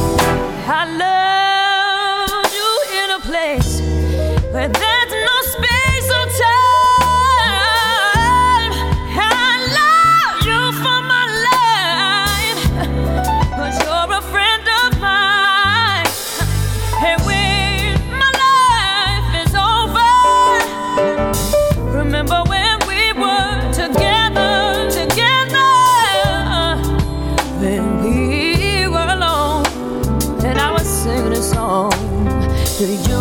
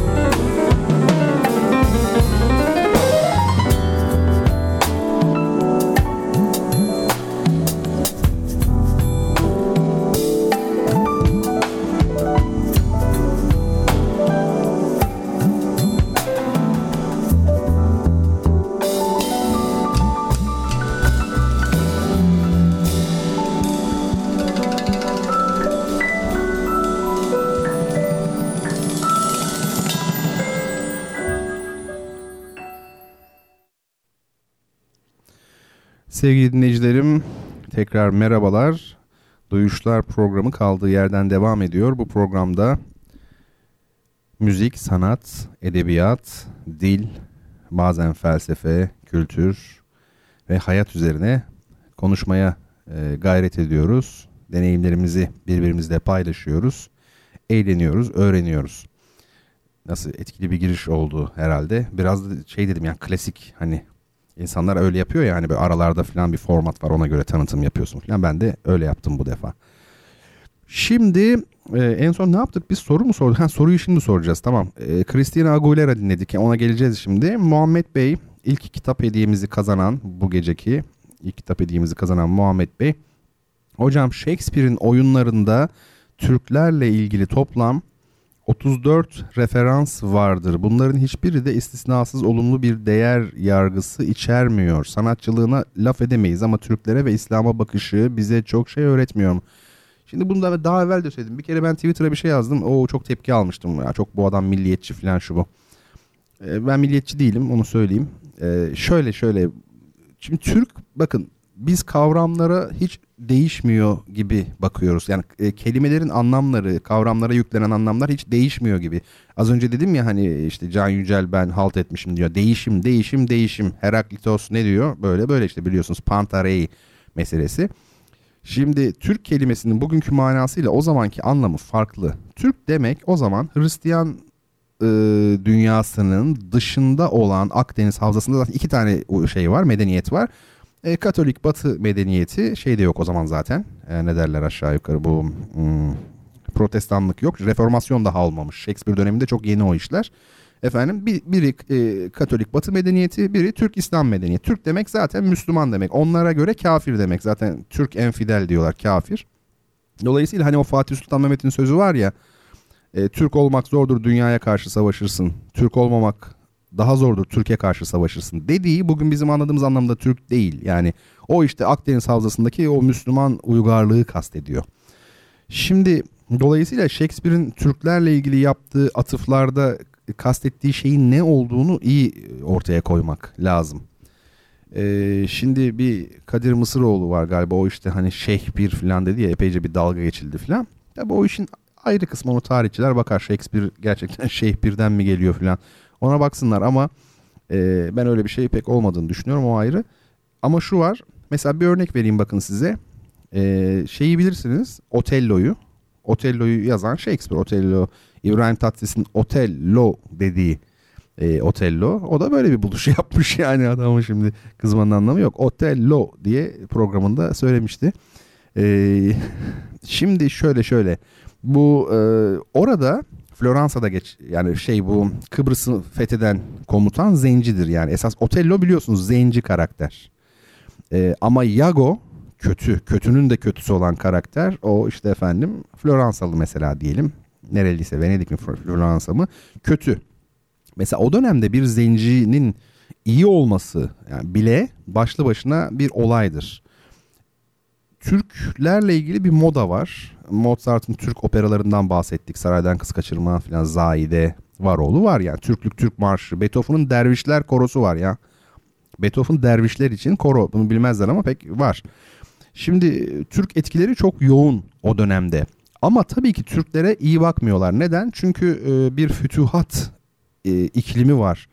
Yani doğudan batıya doğru sürekli bir hareket var. Ee, Türkler geliyor bak hadi yat uyu falan diye annelerin bebeklerini uyuttuğu bir dönemden bahsediyoruz. Bugün hala Avusturya'ya gidenler, Viyana'ya gidenler Viyana kuşatmasının etkilerini çok net bir şekilde görürsünüz. Bahsetmiştim bir kısmı, o yüzden tekrar girmeyeceğim. E Dante işte efendim Hazreti Muhammed'i cehennemde gösteriyor kitabında filan. Dolayısıyla ya Preveze Deniz Savaşı, İşte İnebahtu, özür dilerim. İnebahtu Deniz Savaşı'nda Osmanlı donanmasını bozguna uğrattıkları için bu adamlar altmış yıl konuşmuş. Yani altmış yıl. Ee, dolayısıyla çok büyük mağlubiyetler var tarihlerinde. Büyük bir korku var, tedirginlik var. O bakımdan bir sempati duymaları falan pek mümkün değil. Zaten Mozart'ı büyük yapan Türk dostu olmasıdır mesela. Mozart'ın eserlerine bakıyorsunuz. Türklerle ilgili çok olumlu, ama çok olumlu. Şimdi kolay değil. O dönemde Avrupa'da Türklere kötü bakılan bir dönemde, öyle bir çağda siz Türklerle ilgili olumlu eser yazıyorsunuz. Yani bu hakikaten önemli bir şey. Ee, onu şey yapabilirim, söyleyebilirim. Dediğim gibi yani çok sempatik bakmaları şey değil, çok fazla mümkün değil. Bir, daha çok bir korku, saygı var. Bakın size ilginç bir örnek vereyim. Yani isimler aklımda değil, yıllar aklımda değil ama söylediğim doğrudur yani, ona emin olabilirsiniz. Ee, bu adamlar, e, onların kralı geldiği zaman kim olsun mesela, Arşidük Ferdinand, Habsburgların meşhur e, şeyi işte önde gelen isimlerinden. E, görüşme yapacağı zaman Osmanlı'nın bırakın padişahıyla görüşmeyi, bırakın e, şeyle sadrazamla görüşmeyi, çok daha alt seviyedeki E, o dönemin bürokratları neyse kimse bunlar, onlarla görüşürlermiş. E, bunu bir yerde dinlemiştim ben, bir tarihçi anlatıyordu. Bir süre sonra diyor Osmanlı'nın artık sonlarına doğru bin yedi yüzlerden so- sonra belki o, o civarlarda şeyler e, artık e, vezirle yani belki sadrazamla falan bir görüşme, öyle bir anlaşma imzalanmış. hani e, Osmanlı mağlup oluyor bir savaşta. Anlaşma şöyle imzalanmıştı. İşte şurası şurası Osmanlı terk ediyor o toprakları. Bilmem ne bilmem ne parası, tazminat verecek. Bir de adamların istediği şey o kral, yani Grand Dük falan işte, yani tepedeki kimse. O geldiği zaman artık bu kadar alt düzeyde biriyle değil de sadrazamla görüşecek. Şenlik düzenliyorlar, şenlik. Artık biz Osmanlı'nın sadrazamıyla görüşecek bizim kralımız diye. İsmet Özel bir gün şey demişti, Osmanlı'yı kibir yıktı demişti. Yani çok büyük imparatorluk olunca tabii bir büyüklenme olur. E, o şey bu yani. Efendim şimdi bir bakalım, devam edelim. Sevgili Ece demiş ki Herbie Hancock feat Christina Aguilera'dan A Song For You, duyuşlarda bir ilk. Senede bir gün Christina Aguilera. Ya seni bu kadar mutlu edeceğini bilseydim senede iki gün. Hayır iki değil tabii. Daha çok e, dinletirdik. Onu da yaparız yani. Evet o albüm işte. O e, sevgili Ece paylaştığın albüm.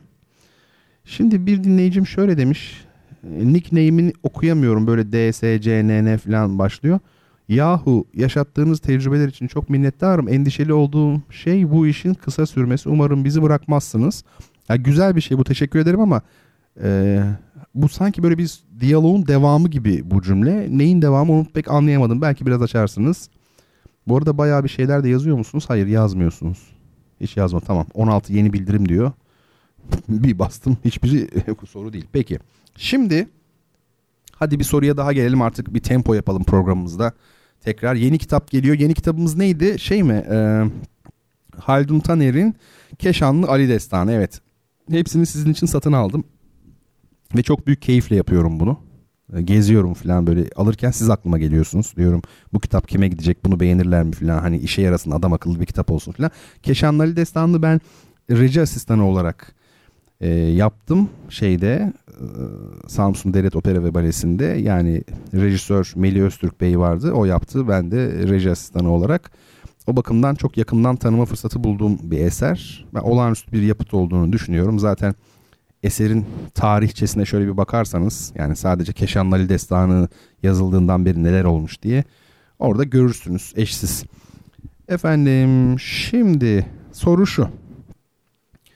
on yedinci yüzyılın hemen başında bir kaleyi Avusturyalılara karşı başarıyla savunduğu için padişahın kendisine verdiği çok önemli bir nişana sevinmek yerine üzülen, bunun nedenini soranlara ise bizim gençliğimizde bu nişan ülkeler fetheden komutanlara verilirdi. Oysa şimdi küçük bir kaleyi müdafaa edene veriliyor. Osmanlı neydi, ne oldu?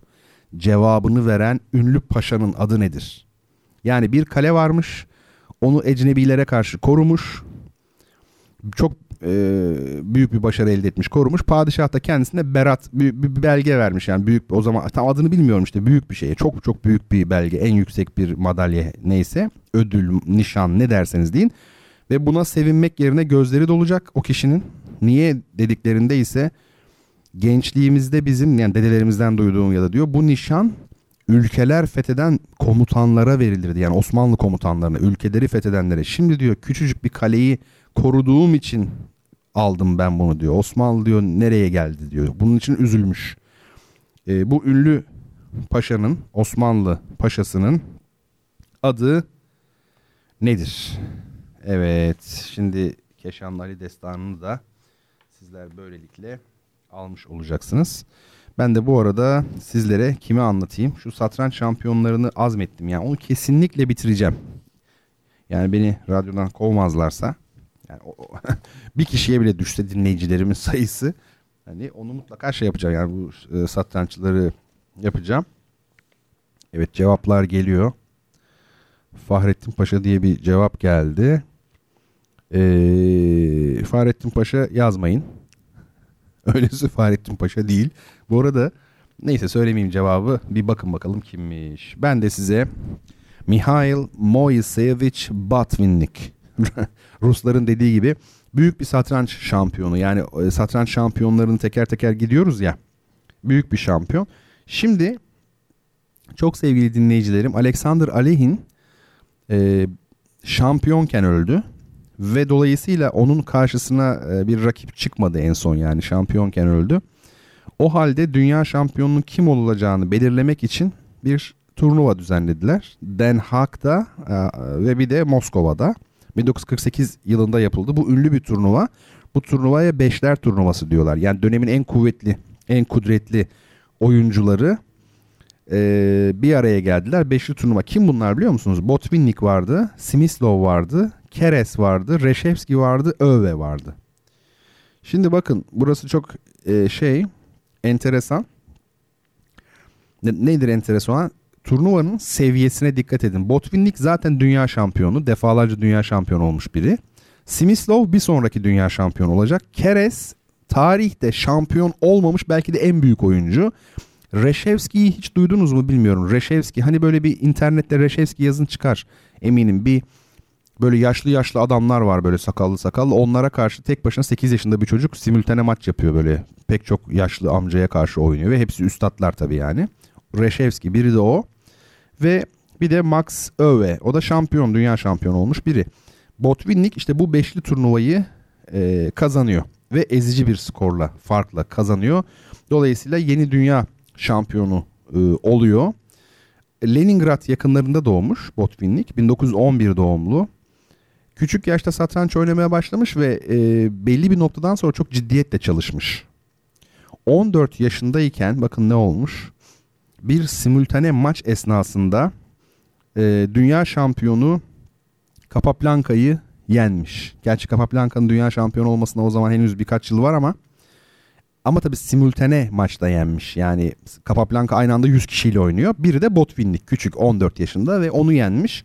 Ama zaten ne kadar e, yetenekli olduğu buradan da belli ve gittikçe büyük başarılar elde ediyor turnuvalarda ve şimdi bu söylediğime dikkat edin. bin dokuz yüz otuz bir yılında yani yirmi yaşındayken Sovyetler Birliği şampiyon olmuş. Şimdi Hollanda şampiyon olabilirsiniz. Almanya şampiyon olabilirsiniz satrançta yani o tarih itibariyle özellikle. Ama Sovyetler Birliği şampiyonu olmak demek neredeyse dünya şampiyonu olmak demek. Çünkü satranç deyince Sovyet ekolü yani baştan sona. Botvinnik yirmi yaşında olmuş. Daha sonra da büyük başarıları var. Size anlatmayayım şimdi bunları teker teker.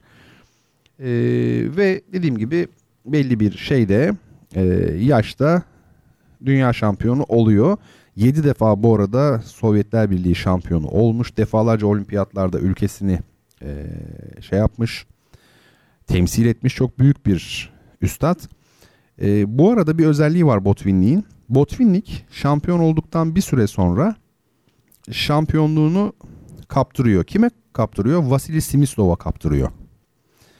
E, Vasili Smyslov'a kaptırıyor. Ancak bir süre sonra, bir yıl sonra rövanş maçında Smyslov'u yenmeyi başarıyor. Unvanını geri alıyor. Sonra Mikhail Tal'a karşı kaybediyor dünya şampiyonluğu unvanını. Bir sene sonra tekrar on, onu da yenip alıyor. Ve üstelik bu tarihlerde hem Smyslov hem Tal kendisine göre çok daha gençler yaş olarak. Yani Botvinnik daha ileri yaşlarda. Sonra Petrosyan'a yeniliyor bir süre sonra. Ve Petrosyan'la rövanş maçı yap, yapamıyor. Çünkü Satranç Federasyonu Uluslararası kuralları değişiyor o tarihten itibaren. Petrosyan'a rakip olabilmek için dünya şampiyonluğu önce turnuvalarda oynaması gerekiyor. Botvinnik de bunu reddediyor. Yani eskiden usul öyle değildi. Şampiyon bir kişi vardı. O mesela diyeyim ki ben şampiyonum.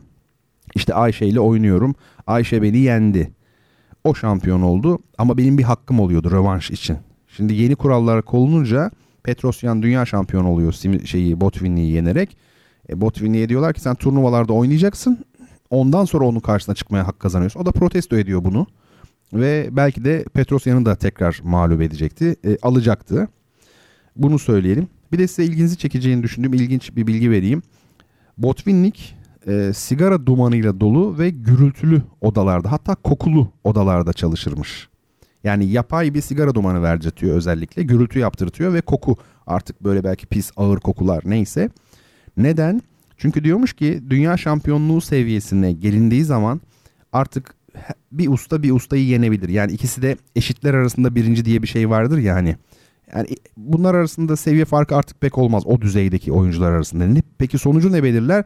Konsantre olabilmek maç esnasında. O yüzden gürültülü yerlerde çalışırmış ki maçta konsantrasyonu dağılmasın, daha iyi düşünebilsin diye. Ağır konulara girmiyorum. Sizi biraz böyle yoracak konulara. Yani taktik ustası Tal'a karşı pozisyonel oynayan Botvinnik mesela. Yani bunları boş verelim şimdi. Bunu söyleyeyim. E, bu arada tabii çok da büyük bir hoca Botvinnik'in en önemli özelliği o. Fotoğrafına bakıyorsunuz değil mi? Yani yüzünden de belli olmuyor. Böyle yırtıcı bir havası yok yani. Olgun bir satranççı. Büyük adam ya Botvinnik. Hiç kimseye benzemez.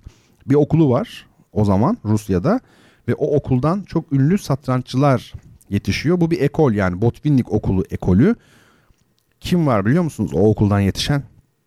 Anatoli Karpov ve Gary Kasparov. Herhalde Kasparov'u ve Karpov'u söylemek yeter nasıl bir okul olduğunu anlamak için. Tabii satrancı daha iyi bilenler için iki isim daha söyleyeyim. Belyavski çok büyük ustadır çok ve Yusupov. Bunlar hepsi Botvinnik'in çalıştırdığı öğrenciler, yetiştirdiği öğrenciler. Böylelikle hocalık yönünü, yazdığı kitapları e, anmış olalım. Bu da şampiyonlarımızdan e, biri idi. Devam edeceğiz önümüzdeki haftalara böyle kısa kısa e, tanıtmak istiyorum. Hatta ben de bir fotoğrafına bakayım şöyle. Evet, Botvinnik böyle bir sempatik gözlüklerinden mi artık bilmiyorum bir şeyi var. Büyük bir şey, üstad. E, bu arada sizler tabii cevabı yazdınız. Ben soruyu unuttum bile. Bir bakalım şimdi kim neler yumurtlamış. E, hayatım yumurtlamakla geçtiği için benim sevgili dinleyicilerim. Bakalım kim neler demiş. Şimdi bir bakalım. Evet. Hmm. Eski dostlardan biri kazanmış kitabı. Tiryaki Hasan Paşa. Evet. O da biliyor kim olduğunu. Ben de biliyorum onun kim olduğunu. Şu an fotoğrafına bakıyorum. Harika. Ee, siz yine de adresiniz daha evvel bir kitap kazanmıştı bizden. Hatırlıyorum ama yine de adresinizi, adınızı, soyadınızı, telefon numaranızı lütfen bana bertan rona at gmail nokta com ya da ben sizi takip ediyor olduğum için direkt mesaj olarak atabilirsiniz. Sevgili dinleyicilerim, Tiryaki Hasan Paşa. Evet, ne güzel demiş değil mi? Bir zamanlar bu nişan şu şu kişilere verilirdi. Şimdi demiş bana veriliyor. Bu yüzden üzülüyor. İlginç. E, bu arada bir soru var. Yine kitabı kazanan dinleyicim. Leyla Coşan'ın Tanrım Bizi Türklerden Koru adında bir kitabı var. Avrupa'nın Türk korkusuna dair. Konuya ek olarak demiş. Meraklısı varsa okuyabilir. Evet, ben de sizin bu güzel bilginizi e, duyurmuş oldum. Evet, Mualla Hanım da Hasan Paşa demiş ama işte sizden önce yazan oldu. Ama bir, bir, bir kitap daha var bugün. Hala şansımız var. E, sevgili Sonat Coşkuner Tiryaki Hasan Paşa demiş ama biraz geç demiş. O da kitap peşinde olan dinleyicilerimizden biri yakinen biliyorum. Bu gece bir kitabı gözüne kestirdi. Şimdi üçüncü ve son hakkını kullanıyor. Yüksek atlamada kullananlar gibi. Ve sevgili Ece ne demişsin Ececiğim? Böyle bir usta var mı? Varsa Max Öve olabilir mi? Demiş. Evet Ece, programın başında aslında söyledim. Paul Morphy. Ama programı Ece'nin muhteşem bir şekilde takip ettiğine yani hakikaten duygulandım. Çünkü bütün şampiyonlarla ilgili konuştuk. Max Öve için ne dedik? Çok centilmen, çok zarif dedik değil mi? Gerçekten sen muhtemelen onu kastediyorsun. Tabii ama buradaki bu örnekteki isim Paul Morphy. Söylediğim gibi o zamanlar saat kuralı yoktu. Herkes düşünebiliyordu istediği kadar.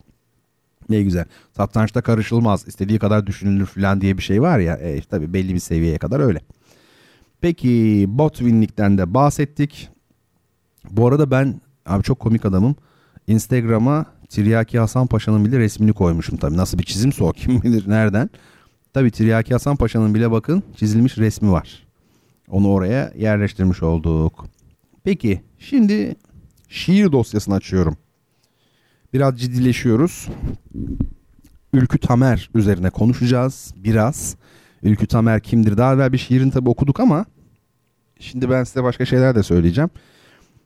Fotoğraflarımıza bakın. Ben Instagram'dan paylaştım herhalde. İnşallah unutmamışımdır. Değil mi? Bir tanesi nedir? Ülkü Tamer'in Tiryaki Hasan Paşa'dan sonra Ülkü Tamer. Bugün zaten çok keskin geçişler yapıyoruz. Şeyden derde derman aradım türküsünden sonra Christina Aguilera geldi. Şimdi Tiryaki Hasan Paşa'dan sonra Ülkü Tamer olsun.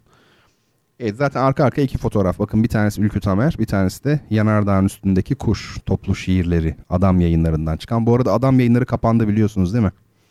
Üzücü bir şey tabii. Bir zamanların önemli bir yayın eviydi Adam. Şimdi bu e, fotoğrafa dikkat etmenizi öneriyorum. Bu Ülkü Tamer elinde sigara var böyle işte dumanı çıkıyor falan. Ee, ben hayatımda siz gördünüz mü bilmiyorum yani bu işte Edip Cansever, Turgut Uyar, Orhan Veli, Behçet Necatigil hangi şair derseniz deyin Hiç böyle kitap kapakları olur ya hani işte Yapı Kredi Yayınları falan böyle toplu şiirler falan. Hepsinin elinde sigara vardır iddia ediyorum. Hepsinin. Çünkü neden biliyor musunuz? Bunu bilen var mı acaba?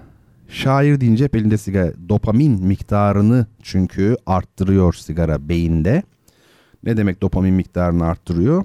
Yani mutluluğu hem yaşamış oluyorsunuz ve düşünce akışıyla ilgili düş yani düşünceleriniz hızlandığı zaman yak sigara yakma ihtiyacı duyulmasının temel sebebi dopamindir. Yani o yüzden şair demek zaten bu dünyadan olmayan bir şeyler hissediyor ya adam, böyle düşünüyor falan, böyle düşünce akışı uyuyor. Hani gece geceler boyunca uyumuyor falan. İşte o, onun resmi şu gördüğünüz resim. Bütün şairlerde vardır. Arka arkaya bir bakın. Orhan Veli'nin kitap kapağına, yani Google'a girin bir süre sonra veya şimdi ne zaman isterseniz tabii. Orhan Veli deyin, o hani Yapı Kredi Yayınları'ndan var ya, hepsinin şiir kitabı var, Cemal Süreyya deyin, hepsinde şu manzarayı göreceksiniz. Yani yüzde doksanında. Bu boşuna değil tabii, onu söyleyeyim.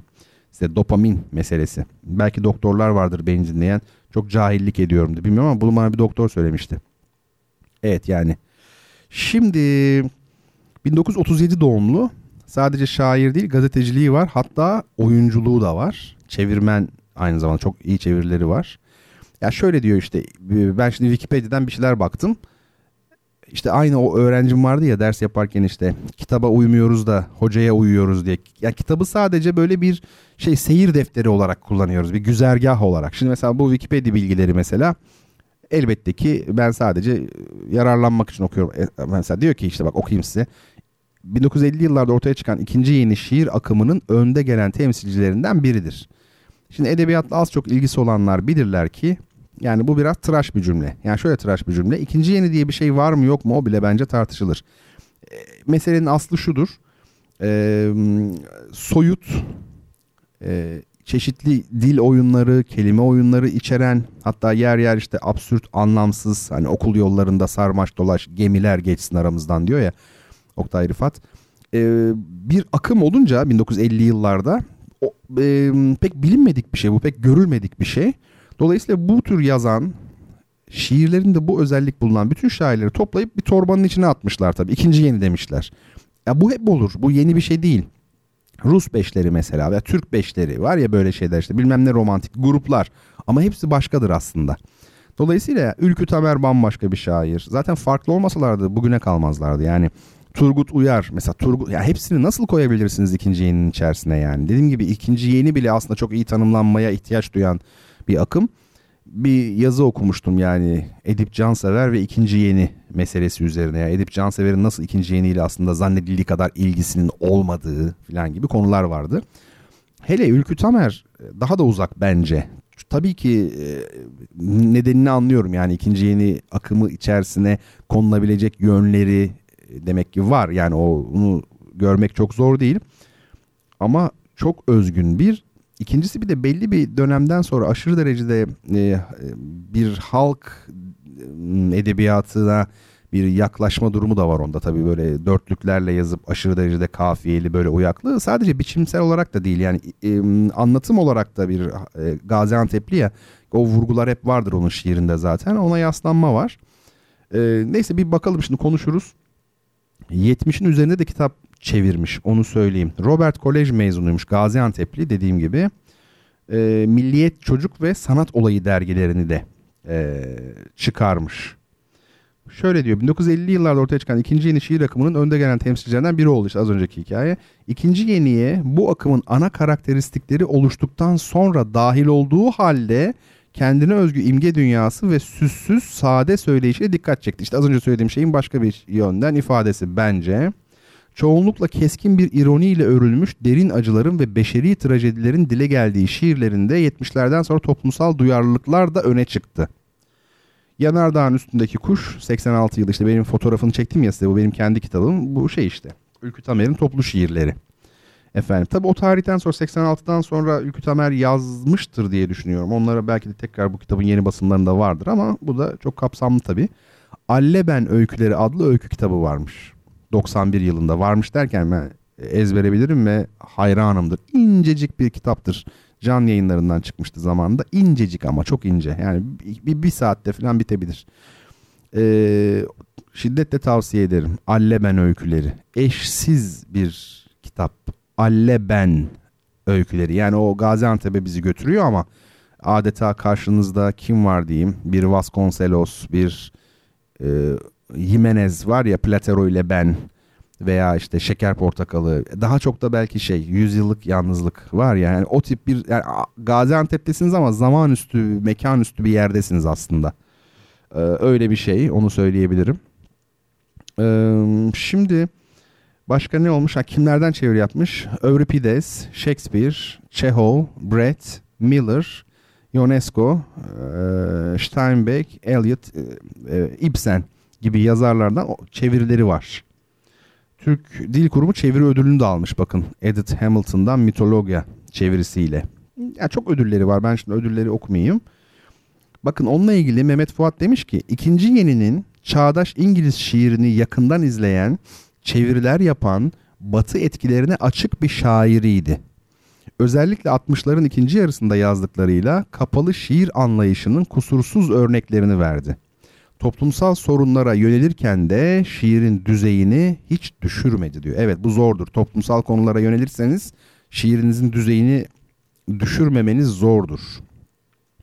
Toplumsal konu derken bu sadece sosyal gerçekçi olmaya, toplumsal gerçekçi işte Marksist e, olmak için geçerli değil. Yani İslam açısından da geçerli. Mesela Necip Fazıl Kısakürek e, İslami vurgularının öne çıktığı dönemlerde, özellikle son dönemlerde bakın yazdıklarına, şiir gücü çok daha zayıftır. Bu benim e, görüşüm. Ne demek şiir gücü? Yazdıkları daha kıymetli olabilir bakın. Ona bir şey demiyorum. Hani vardır ya onun böyle beyit olarak yazar. Sadece iki satır vardır, böyle iki dize, mısra. Orada inandığı düşünceyi dile getiriyordur. O düşünce dünyanın en doğru düşüncesi de olabilir. Ama ben başka bir şeyden bahsediyorum. Şiirin, şiir denilen şey var ya, o belli bir ideoloji, belli bir düşünce kalıbına girdiğinde ol, yani o zedelenir. Nazım Hikmet'te de olduğu gibi mesela. Ee, o yüzden mesela Necip Fazıl'ın en iyi şiirlerinden biri. Bakın ne kadar garip, kendisi çok önemsiz bulmak bulduğu halde ben tam tersini düşünüyorum. Necip Fazıl'ın en güzel şeyleri kaldırımlardır. Ve o türden, yani yazdığı ilk dönem şiir. Çiledir mesela. E, o, yani bunlar müthiş şiirler. Çünkü o zaman belli bir düşünceyle, belli bir inançla, dogmayla, e, ideolojiyle neyse etrafını çevirmemiş oluyor. Kendini bağlamamış oluyor adeta. Nazım Hikmet için de dediğim gibi aynı şey geçerli. E, benim görüşlerim. Çok fazla şeyi var. E, tabii kitabı var. Alleben Öyküleri var. Bir de Alleben Anıları var. Onu size söylemedim. O da hatırası ama Alleben Öykülerini okuyun. Mutlaka okuyun. Şimdi Wikipedia bir de şey yazmış. Diyor, Ahmet Kaya'nın diyor... E, filanca filanca albümlerinde diyor Üşür Ölüm Bile diye bir meşhur bir şarkısı varmış. O şarkı işte şeyin zaten, o ünlü bir şiirdir. Ülkü Tamer'in. Zülfü Livaneli'nin Memik Oğlan var ya, hani söylüyor güneş topla benim için diyor filan. Ne kiminmiş? Edip Akbayram'ın seslendi de Ağıt. Grup Yorum'un seslendi Düşenlere. Gittikçe siyasi dozu artıyor yalnız. Bakar mısın? Zülfü Livaneli, Edip Akbayram, şey ne o? Ha, Grup Yorum, Düşenlere. Yani şey, bu e, tabii toplumcu gerçekçi tarzda yazdığı için belli bir noktadan sonra orada tabii e, Zülfü Livaneli, Edip Akbayram, Grup Yorum'un ilgisini çekmiş demek ki. Şimdi Cemal Süreyya en güzel şeyi söylemiş bence Ülkü Tamer'le ilgili. Ne diyor biliyor musunuz? Nuh'un gemisi gibiydi onun şiirleri diyor. Gerçekten de Ülkü Tamer'i dinlerseniz, yani okursanız, dinlerseniz, içinizde duyarsanız, bakın şiirlerine falan. Allah, bir curcuna, bir böyle şenlik, bir karnaval havası, kimin nereden çıkacağı belli değil, virgül çıkıyor, virgül bildiğimiz virgül, virgülün başından geçenler, kirpi gelir, yani bir çocuk masalının içinde gibisindir, yani inanılmaz bir ma- masal bir um, ambiyans var, yani okumak lazım, anlatılamaz ee, böyle bir şey ee, ve bazı şiirleri çok çok iyi, yani Türk edebiyatında yazılmış bazı, yani en iyi şiirlerin arasına girebilecek şiirleri var ki bu kolay bir şey değildir yani bir şair için. Türk edebiyatında iyi şiir yazmak, işte dedim ya, Necip Fazıl'ın Kaldırımları, efendime söyleyeyim Behçet Necatigil'in Hüt Hüt'ü, yani bunlar büyük şiirler. Dolayısıyla yani Necip şeyin aa, Fazıl Üstü'nün e, şiirlerinden bazıları, tabii ki Cemal Süreyya, kolay bir şey değil yani. İhtiyatla yaklaşmak gerekir yani ikinci yeni meselesine, ama onun dışında dediğim gibi böyle şeyleri e, var. Şimdi ben size uzatmayayım, artık çok konuştum. Bir şiirini okuyacağım. Sayfa yüz doksan dokuz demişim. Yeni Doğan diye bir şiir. Bakın şimdi ben size soruyorum. Mesela bu şimdi okuyacağım ben bunu. Turgut Uyar'a mı benziyor? Edip Cansever'e mi benziyor? Cemal Süreyya'ya mı benziyor? Oktay Rıfat'a mı benziyor? Kime benziyor? Yani tamam benzeyemez zaten de. Yani bu çok özgün bir bambaşka bir adam. Dolayısıyla aynı torbanın içerisinde olmaması gerekir. Ve ben ilginç bir şey görüyorum. Ee, şeyde hani soyut şiir için böyle imgeler şunlar bunlar. Ülkü Tamer'in galiba başardığı şey şu. Çok basit cümlelerle soyut bir dil yaratabiliyor. Yani sanki şey gibi biraz bir Vermeer vardır ya, süt boşaltan kadın meşhur tablo. Hani insan onu gördüğünde dehşete düşer, gerçek gibi görünüyordur. Ama baktığınızda ressam onu böyle fotoğrafik bir şekilde çizmemiştir aslında. Ama yine de aşırı gerçeklik hissi var. İşte onu bulmuş yöntemini. Vermeer e, bunu bulmuş. Burada da sanki ona benzer bir durum var. Yeni Doğan diye bir şiiri var, ünlü bir şiir, dört bölüm. Yanıldım, altmışım altı bölüm. Yani dört değil, altı bölüm. Şimdi e, benim kötü sesimden ve yorumumdan bir şey söyleyeyim mi? İtiraf ediyorum. Programa gelmeden evvel bunları okumuyorum. İlk defa göreyim. Bütün samimiyetimle söylüyorum. Yani yanılıyorsam da yani güzel okuyamıyorsam da güzel ok- yani takıntı var işte diyorum ya, hayatın içinde olmak yani. O bile bana samimi gelmiyor. Önceden hazırlanıyor falan. Ya kayıt yapsan tamam, hazırlan. Televizyon programı ama burada radyo programı, biz bizeyiz yani. Şiirin adı Yeni Doğan. bir.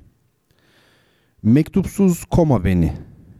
Bir daha, bir daha yaz adını mektubun sonuna. Bana güler yüzünü gönder. Yeni doğanı anlat. iki. Günün hangi saatte battığını görememiştik. Tepelerin arasındaydık çünkü. Sen evlere bakıyordun. Yüzündeki o çocuksu cesareti inceliyordum ben. Evler dağları sırtlanmıştı. Korumak için kendilerini çaresizlikten, ocaklar yeryüzünün çamurunu yakıyordu. Klarnetçiler, matbaa işçileri, bakkal karıları dolaşıyordu günün battığı saatten sonra sokaklarda. üç. Saçlarının her teli bir dinamit fitilidir. Yokuşları çıkıp yorgunluğa bıraktığın an gövdeni. dört. Mektupsuz koma beni. Denizi deniz yapan sensin, ormanı orman yapan sensin. Sensin tezgahta kan dokuyan, gözlerinde serçeler yanan, bir aşktan bir dünya kuran sensin. Saman yoluna karışır gün ortasında attığın çığlık. Hafta sonlarında yaktığın ağıt, tabutların ardında yürüdüğün yol, koparıp yüreğine attığın başak. Mektupsuz koma beni. Yılların sana öğrettiğini sen bana öğret. Parmaklarının gölgesini gönder. beş.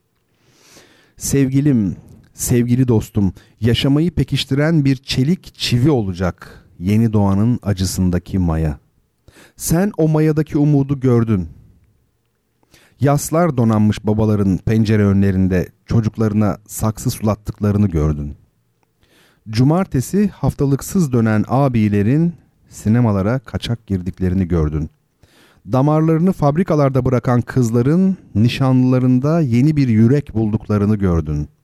Nasırların yanı başında tarlalar gördün. Kopan derilerin altında gökyüzü gördün. Gördün her şeyi, topladın her şeyi. Acına renk katıldı çeyiz sandığında. Gülüne dipdiri bir sap takıldı. altı. Mektupsuz koma beni. Aşkını uzun uzun anlat. Utanma anlatmaktan.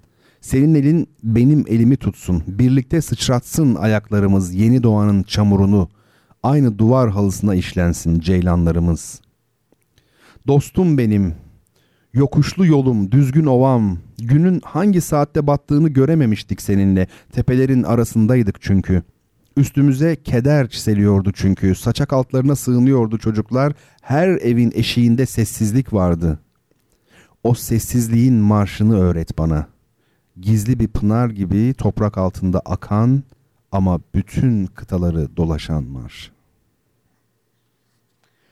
Evet, yani çok hoş. Mektupsuz koma beni, yılların sana öğrettiğini sen bana öğret, parmaklarının gölgesini gönder demiş. Ya bunlar büyük sözler. Saçlarının her teli bir dinamit fitilidir, yokuşları çıkıp yorgunluğa bıraktığın an gövdeni. Değil mi? Yokluğun cehennemin öbür adıdır. Üşüyorum, kapama gözlerini. Ahmet Arif gibi.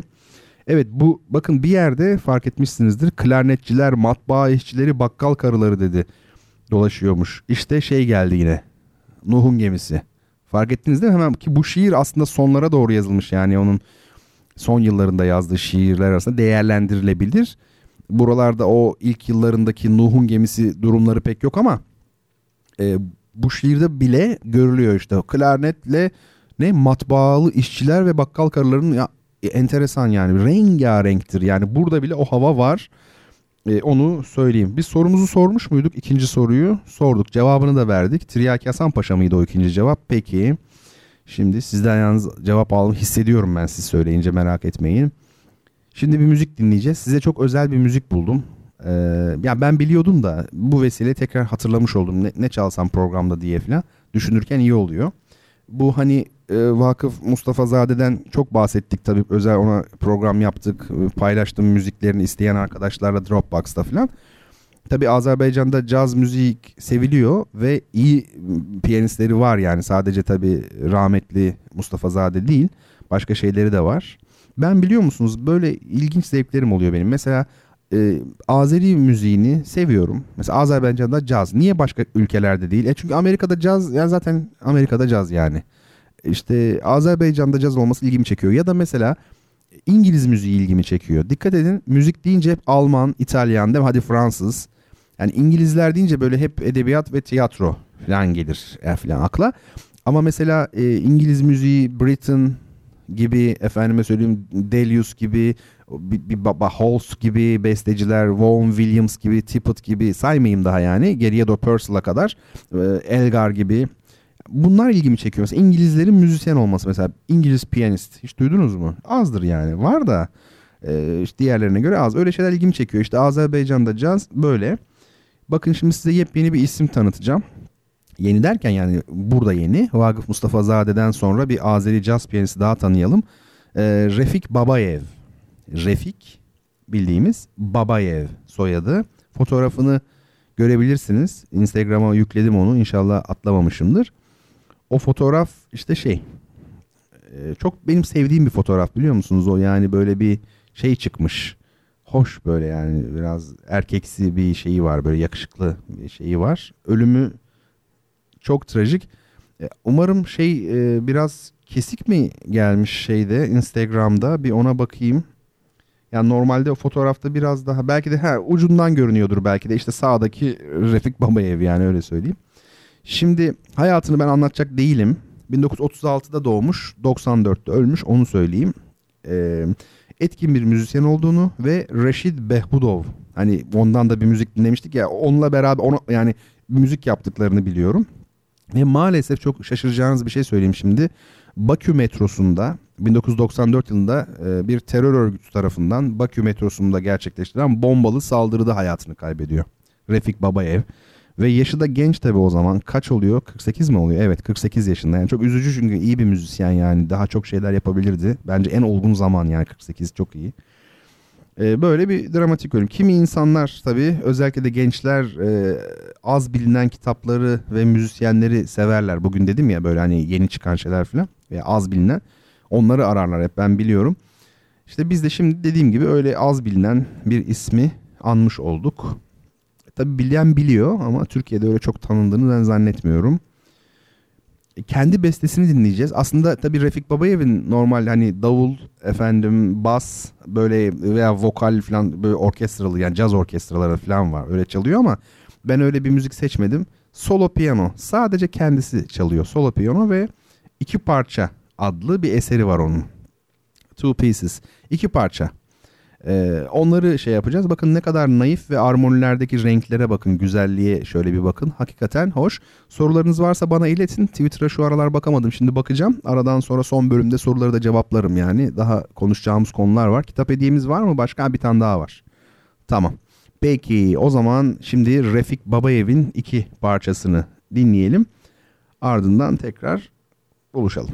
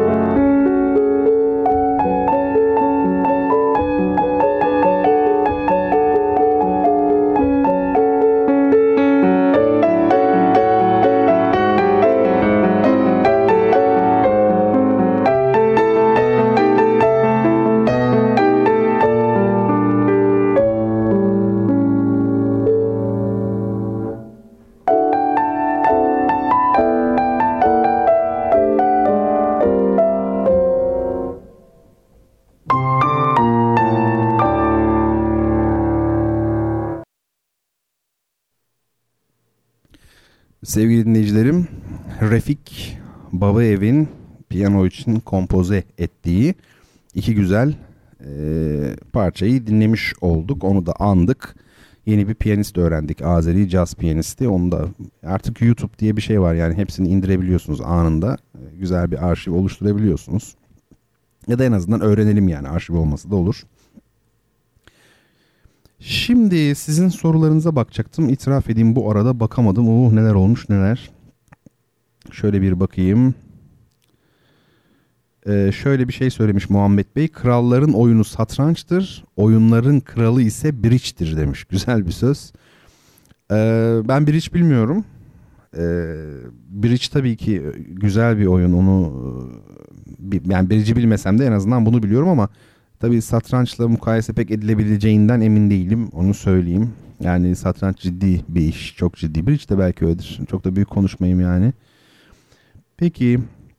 Bana göre diyor Recep Fazıl'ın diyor sevgili Hüseyin Demir, en iyi şiirlerinden biri O Erler Ki mısrasıyla başlayan şiiridir ve bahsettiğiniz şiirinin kötüleşme dönemindedir.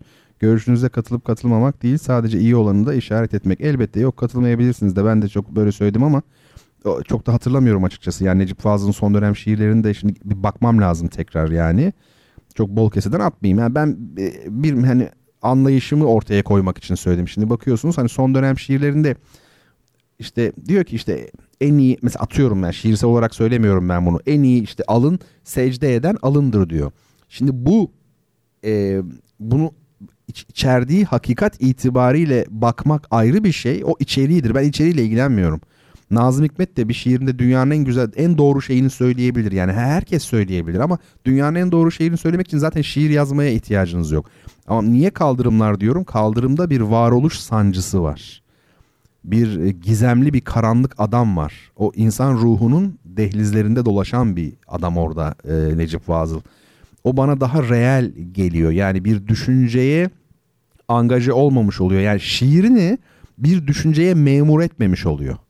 Sen aynı düşüncelerini yine söyle ama mesela bunu şiirle söylemeyebilirsin. O manada söyledim. Yoksa mesela O Erler Ki, bir bakalım mesela o dönemde de çok güzel şeyleri var. Benim hiç unutamadığım e, satırları, mısraları var yani açıkçası. E, böyle bir şey. Şimdi efendim adresler de geldi kitap hediyesi için. Şimdi üçüncü kitabı mı gönderiyoruz? Peki gönderelim. Hadi madem öyle sorumuzu soralım. Hazır mı? Google başında mı herkes? Klavyeler hazır mı? Bu soru... Şimdi ikinci soru zordu, kabul edelim yani Tiryaki Hasan Paşa, çünkü ya istesem sizi zorlarım, bak açık söyleyeyim. Yani şöyle zorlarım, yani öyle bir soru sorarım ki siz Google'dan onu bulamazsınız kolay kolay. Veya yoruma dayalı soru sorabilirim ama e, amaç burada tabii ki eğlenmek yani kitap ne, kitap dediğiniz he, hediye yani maksat hediye. O yüzden bu şimdi üçüncüde açık söyleyeyim Google'dan doğrudan hani en hızlı yazan kişi bunun cevabını bulabilir yani. Bilgisayar başındakiler avantajlı, iki elini birden kullanacak olanlar. Şöyle soru: dünya üzerinde bulunan en alçak nokta neresidir? Dikkat edin, bakın alçak diyorum, derin demiyorum. Yani su altını yazmayın, karaları kastediyoruz. Yani Mariana Çukuru demeyin, o, o derinlik yani o başka. Ben diyorum ki dünya üzerinde bulunan en alçak nokta, yani şeyde, karalardaki en alçak nokta. Şimdi diyeceksiniz ki sıfırdan alt var mı rakım olarak? Çünkü sıfır deniz seviyesidir zaten. Var efendim. Bayağı bir aşağıda olan bir yer var. Yani öyle, orası çanak gibi eğilmiş demek ki. Ee, öyle söyleyeyim. Bakalım cevabını kim yazacak? İlk olarak şöyle bir bekleyeyim mi sizi? Bir bekleyelim peki. Belki yazarsınız. Dünya üzerindeki en alçak nokta neresi? Evet, doğru cevap. Peki söylemeyeyim, hadi biraz daha yazın. Azmetmiş olanlar var kitabı almaya. Onlar tabii ki başarıyorlar öyle veya böyle. Efendim kitabı e, almak için siz doğru cevabı yaza durun. Biz de biraz sohbet edelim sizinle. Şimdi bizim memlekette her an her şey ne olur? Değişir. Bizim memlekette her an her şey değişir. Öyledir. Kanundur bu. Değişmezse olmaz. Efendime söyleyeyim. Bu şimdi bizde mesela rehberlik eğitimi diye bir şey var. Hani rehberlik eğitimi değil de pardon ya okullarda ne o rehber hoca falan rehberlik yapıyorlar ya okullarda yani. Ben hayatımda hiç öyle bir şey görmedim. Yani vardı bizim okulumuzda da vardı da ben gidip konuşmadım. Hiç öyle bir sorunum olmadı yani. Çünkü benim en büyük sorunum okuldu zaten. Yani okulun kendisi yine. Ee, bu şimdi... Mesela birileri danışır. Bak bunu mutlaka duymuşsunuz. Çocuklar der ki işte danışırlar bir şeyi. O kişi de şöyle der. Ay canım ya bizim zamanımızda çok öyle çok farklıydı ya. Şimdi inan ki bilmiyorum falan. Bizim zamanımızda çok farklıydı. İşte bu bir trajedidir. Ülkemizin trajedileri pek çoktur. Bir tanesi de budur. Bizim zamanımızda çok farklıydı. Yani değişmeyen hiçbir şey yok. Kaldırımlar yapılır. Sökülür bir daha yapılır. Milli eğitimde bir şeyler değişir. Bir daha değişir. Yani ya hani Cem Yılmaz'ı çok takip etmem ama hani onun bir şeyi vardı ya ne diyor? Ya ayarı yok mu ya bunu bir yapın gidelim diyor ya. Yani bir, bir düz olsun bir şeyler. Bir altmış yıl değişmesin mesela. Yani sürekli değişiyorsa biz millet olarak bizim yapımızda da var. Biz tabii Asya'dan bu yana hep böyle koşturmacalı böyle değişimlere adapte olan bir milletiz. Şaka yapmıyorum çok ciddi söylüyorum. Türk milletinin çok ilginç kendine has özellikleri vardır. Ee, mesela adapte olma yeteneği, yeni koşullara uyabilme yeteneği. Ee, var. Mesela biz on tane alfabe değiştirmişiz aşağı yukarı. Yani böyle bir şey olabilir mi? Ee, var. Değişikliği seviyoruz. Sabırsızız mesela. O zaman ne oluyor şimdi? Rehber hoca şey diyemiyor. Ha şunu şöyle yapacaksın, bunu böyle yapacaksın diyemeyince ha, her şey değişmiş mesela falan sürekli değişim halinde. O zaman ne oluyor biliyor musunuz? Deneme yanılma yöntemiyle öğreniyor çocuklar. Halbuki insan teorik bir varlıktır. Yani teorik varlık ne demek? Şu demek mesela şimdi masanın üstünde bir bardak görüyorsunuz. O bardağın yere attığınız zaman kırılacağını mesela bilmiyorsunuz. Önce bir atıyorsunuz veya düşüyor elinizden kırılınca hadi işte bak denediniz yanıldınız bir daha yapma. Ama teorik olarak da çocuğa diyorsunuz ki bak evladım o bardağı yere atarsan kırılır. Atmaman lazım mesela ya da fanteziniz varsa atman lazım kırılmasını istiyorsanız. Yani neyse o fark etmez. Ama çocuk onu artık duydu ya.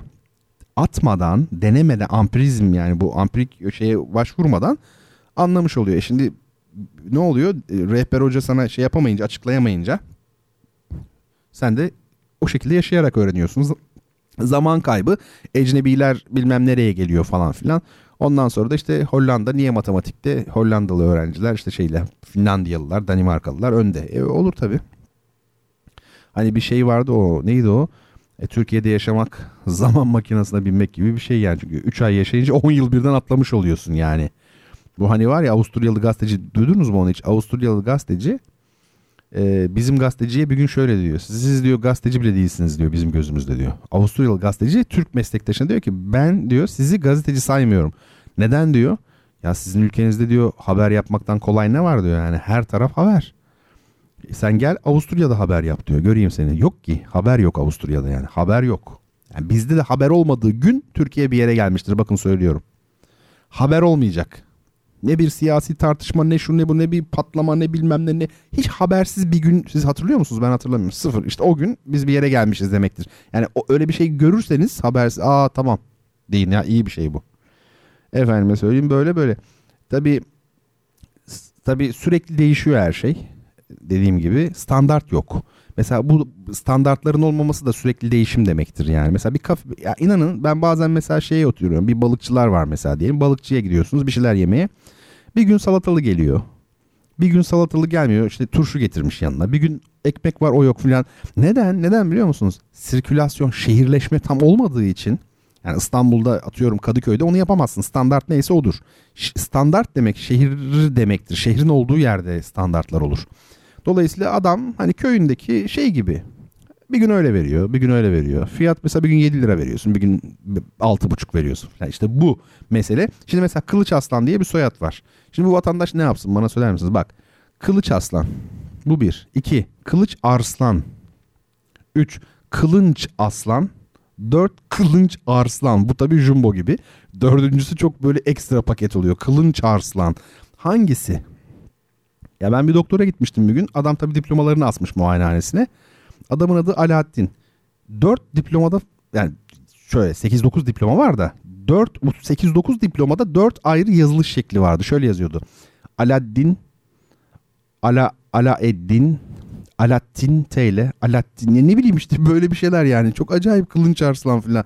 Bu arada bu Kılınç Arslan jumbo dedim yani bu dolu dolu geliyor en son. Kılınç Arslan diye. Şimdi size biraz bir anı anlatayım. Şeyde İzmir'de kumrucu vardı. Biz konservatuvardan zaman zaman okuldan kaçamazdık. Biz konservatuvar talebesi olunca kaçamazsınız. Öyle sosyoloji bölümünde okumuyorsun ki dersi kırasın. Biz hoca hiç unutmuyorum. Hocamız bize ilk gün dedi ki kurallarım şunlardır dedi. Bu derste öğretilenler dışarı çıkmayacak dedi. Hiçbir zaman. Asla. İlk gün bunu söyledi. Bu derste benim size söylediklerimi asla dışarıda bir yerde bir başkasına söylemeyeceksiniz. Bu birinci kural. Anlattı bir şeyler falan ve son kuralı da şu oldu hocanın. Bu derse dedi e, gelmeyebilirsiniz. Hani devamsızlık anlatıyor. Ne zaman gelmeyebilirsiniz? Öldüğünüz zaman dedi. Ya ya biz de devam biz yoklamaya imza atmıyorduk ki. Hani e, sıkıysa gitme ya ne demek sen kompozisyon öğrenmeye gitmişsin oraya. Kompo, yani bestecilik öğreniyorsun, orkestra şefliği bilmem ne, okula gitmeyeceksin. Yani olamaz öyle bir şey, hayal dahi edilemez. Neyse okuldan biz böyle işte öğle arası falan olduğu zaman atlıyorduk arabaya, hemen İnciraltı'nda, İzmirliler bilir. Orada şey var, Kumrucu Şevki, Kumrucu Eyüp falan var. Kum, kumru ne demek? İzmirli olmayanlara anlatalım. Kumru bir çeşit sandviç işte, içine basıyorlar şeyi, peyniri, sucuk, işte özellikle salam olur. Sosis salam olur, sucuk değil de. Efendim çok kalın olur o böyle filan. Tabii e, aslen Çeşme şeyidir o. Spesiyelidir öyle söyleyeyim. Çeşmeliler de ona yengen der. Kumru tabii esas ismi yengen. Çeşmeliler bilir. Neyse. Bu şimdi yengende e, yemeğe gidiyorduk biz. Yengen yiyeceğiz. Şeyde mesela işte Kumrucu Şevki, Kumrucu Eyüp filan. Bir gün gittik. Aldım elime şeyi. Menüyü verdiler. Hani bir bakayım dedim hani neler var falan. Önce diyor ki sade diyor. Hani sıralamışlar böyle. Sadeden başlıyor. Arttıkça fiyatı da artıyor tabii. İşte sade diyor. Ondan sonra diyor peynirli diyor. Peynir sosisli diyor. İşte karışık diyor. Fiyat iyice artıyor. Süper karışık falan diyor. Jumbo diyor. Alta bir baktım bir şey daha yazıyor. Psikopat diyor. Tamam en altta psikopat var. Şaka yapmıyorum psikopat. Neyse bir başka yere gittik bir gün. Yine böyle aynı menü işte şey diyor. Orada sade, peynirli, sosisli peynirli, karışık, süper karışık, jumbo. En son aynen şöyle yazmışlar. Çok samimi söylüyorum. Manyak. Tamam çocuklar da bizden evvel gelmişler. Şey diyor. Abi ne oldu bizim iki manyak vardı diyor. Adam da şey diyor. Çek iki manyak diyor. Bir geldi. Ya sandviç kaşıkla yenir mi ya? Gerçekten manyak. Yani öyle bir içi dolmuş ki sosisle şununla bununla. Kapanmıyor. Yani onu bir insanın ağzını açıp yemesi imkansız. Adam şey getiriyor bir süre sonra. Alışmış zaten o da. Hemen böyle tatlı kaşığı dedikleri küçük kaşıklar var ya. Onu getiriyor. Biraz orada azaltıyorsun önce falan. Böyle bir şey yani. Neyse konu nereden geldi bu? Ee, hani hem kılınç hem arslan dedim ya. Jumbo deyince alakaya bakar mısınız? Böyle bir şey oldu. Bugün havamdayım herhalde bu gece değil mi? Böyle bir şey. Tabii Türkiye'de bu kılınç arslan gibi Alaaddin. Oo neler var? Mesela kokoreç. Kokoreç'in başına gelenler hiçbir ismin başına gelmemişti. Kokriç. Kokoreç, kokareç. Şaka yapmıyorum. Bunların hepsi yaşandı yani. Sandviç mesela. Sandviç. Sandviç. Bunu bilirsiniz. Sandviç mesela. Eyle. Hadi bunlar yabancı dilden. Neyse de. Ama öbürü çok acayip yani. Kılınç Arslan, Alaaddin. Selahaddin de öyle mesela. Adamın adı şimdi Selahaddin mi? Selahaddin mi? Salahaddin mi? Yani zor zor işler bunlar. Neyse bizi ilgilendiren kısmı Türkiye'deki sürekli değişim meselesiydi. Mesela kombi sürekli değişir Türkiye'de. Bir soğuk olur. Kombi. Bir sıcak olur. Exhaust mesela şimdi birdenbire aklıma geldi. Exhaust. Exhausted aslında. Exhaust biliyorsunuz İngilizce bitirmek demek, tüketmek, atmak atıyor yani exhaust. Ee, Almancasını biliyor musunuz? Auspuff.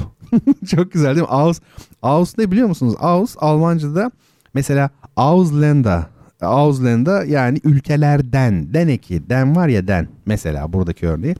Tabii sürekli olarak bu Ausländer falan denildiği zaman adamlar dediler ki Almanya'ya atıp tutarken biraz düşünelim diye bunu anlatıyorum.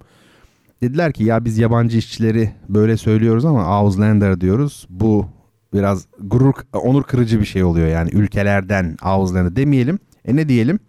İşte onun yerine misafir işçi diyelim mesela diyorlar falan filan. Ee, Auspuff. Puf diyor yani egzoz. Yani bizdeki işte egzoz, egzoz hani var ya sekiz çeşidi varmış galiba onun. Böyle bir şeyi var. E, manyak bir durum var.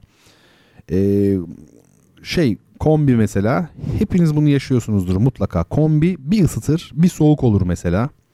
Sonra yavaş yavaş soğuğu ve ısınmaya başlar. Yavaş yavaş ısınıyorsun. Siz dersiniz ki mesela, aa şimdi ısınıyor herhalde, iyice güzel olacak falan. Birdenbire tekrar soğuk olur. Sen sıcak beklersin, daha da beter soğuk olur. Yani böyle ayarsız, ben onu anlatmaya çalışıyorum. Yani mesela şöyle olsa, kombi, bizim kombi açılır, açarsın. İşte kombi belli bir yere kadar ısınır. Ondan sonra birdenbire şey olur, soğur. Ondan hani bilirsin en azından. O da bilinemiyor. Yani her defasında değişiyor. Yani kasıtlı yapılmış gibi. Ya korkunç, korkunç bir şey. Bir stabil olamama durumu var yani. E, falan filan. Yani e, bu vahşi hayattaki gibi mesela ormanda da ne olacağı bir standardı yoktur ormanda mesela. Sağdan bir köpek saldırabilir, yılan ısırabilir, çamura batarsın filan. Standardı yok yani çünkü. Doğadaki gibi. Efendim falan filan. E, Türkiye'de bu değişim olayı. Şimdi bakalım kitap ödülünü kimler kazanmış? Sevgili Hüseyin hemen fotoğrafını göndermiş. Egzoz Egzozcu. Çok güzel. Aynı adam işte. O fantastik olan zaten o. Aa, bir dakika. Egzoz. Aa üçü de. Ha, çiz... Aa, aa ben... Hay Allah, jeton yeni düşüyor. Ben sadece yukarıdakileri gördüm. bir, dört, beşi de birbirinden farklı. Egzoz. Dedim ya sekiz tane var. sekiz ayrı egzoz yazılışı e, var. Buradaki örnekte egzoz, egzoz, egzoz, egzoz. Niye böyle okuyorum? Çünkü birbirine benzediği için hani siz net duyun diye farklı farklı okuyorum. Vay canına ya, büyüleyici. Şimdi bir bakalım doğru cevapları kimler vermiş veya başka. Evet, sevgili Sonat Coşkuner bu geceki kitaplardan birini kazandı. Sonat Coşkuner'i tanıdığım için adresini e, yazmasına gerek yok. Lut Gölü demiş. Evet arkadaşlar, bu Lut Gölü, Lut kavmi orada yaşadığı, yani o yok ediliyor ya Lut kavmi, o der, derinlik yani denizden bildiğim kadarıyla yüz elli metre aşağıda kalıyor göl, o havza, o yani Lut kavminin orada yaşadığı e, biliniyor, söyleniyor yani, öyle söyleyelim. Ve efendime söyleyeyim işte bu tabii eşcinselliğin orada yaygın olduğu şey. Livata kelimesi çok bilinmez ama Lut'dan gelir, Arapça bilenler bilir onu. Evet, Mualla Hanım Mariana Çukuru demiş. E, evet ama dediğim gibi o denizlerdeki yerdi. Mesture Hanım e, da Lut Gölü Havzası demiş. Söyleyen herkese, yazan herkese çok çok teşekkür ediyorum ama Sonat Coşkuner e, şey yapıyor.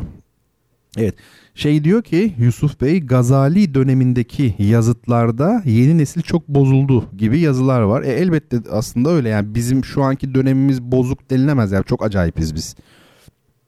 Bu kuşak bambaşka. Hatta Hazreti Peygamber de ahir zaman peygamberi diye geçiyor, biliyorsunuz değil mi? Ahir zaman ne demek? O zaman ahir zaman başladı artık. Dolayısıyla Gazali dönemindeki yazıtlarda, sadece Gazali dönemine de gerek yok. Daha önceye gittiğinizde de bozulduğu, tabiin döneminde de bozulduğunu söyleyenler var.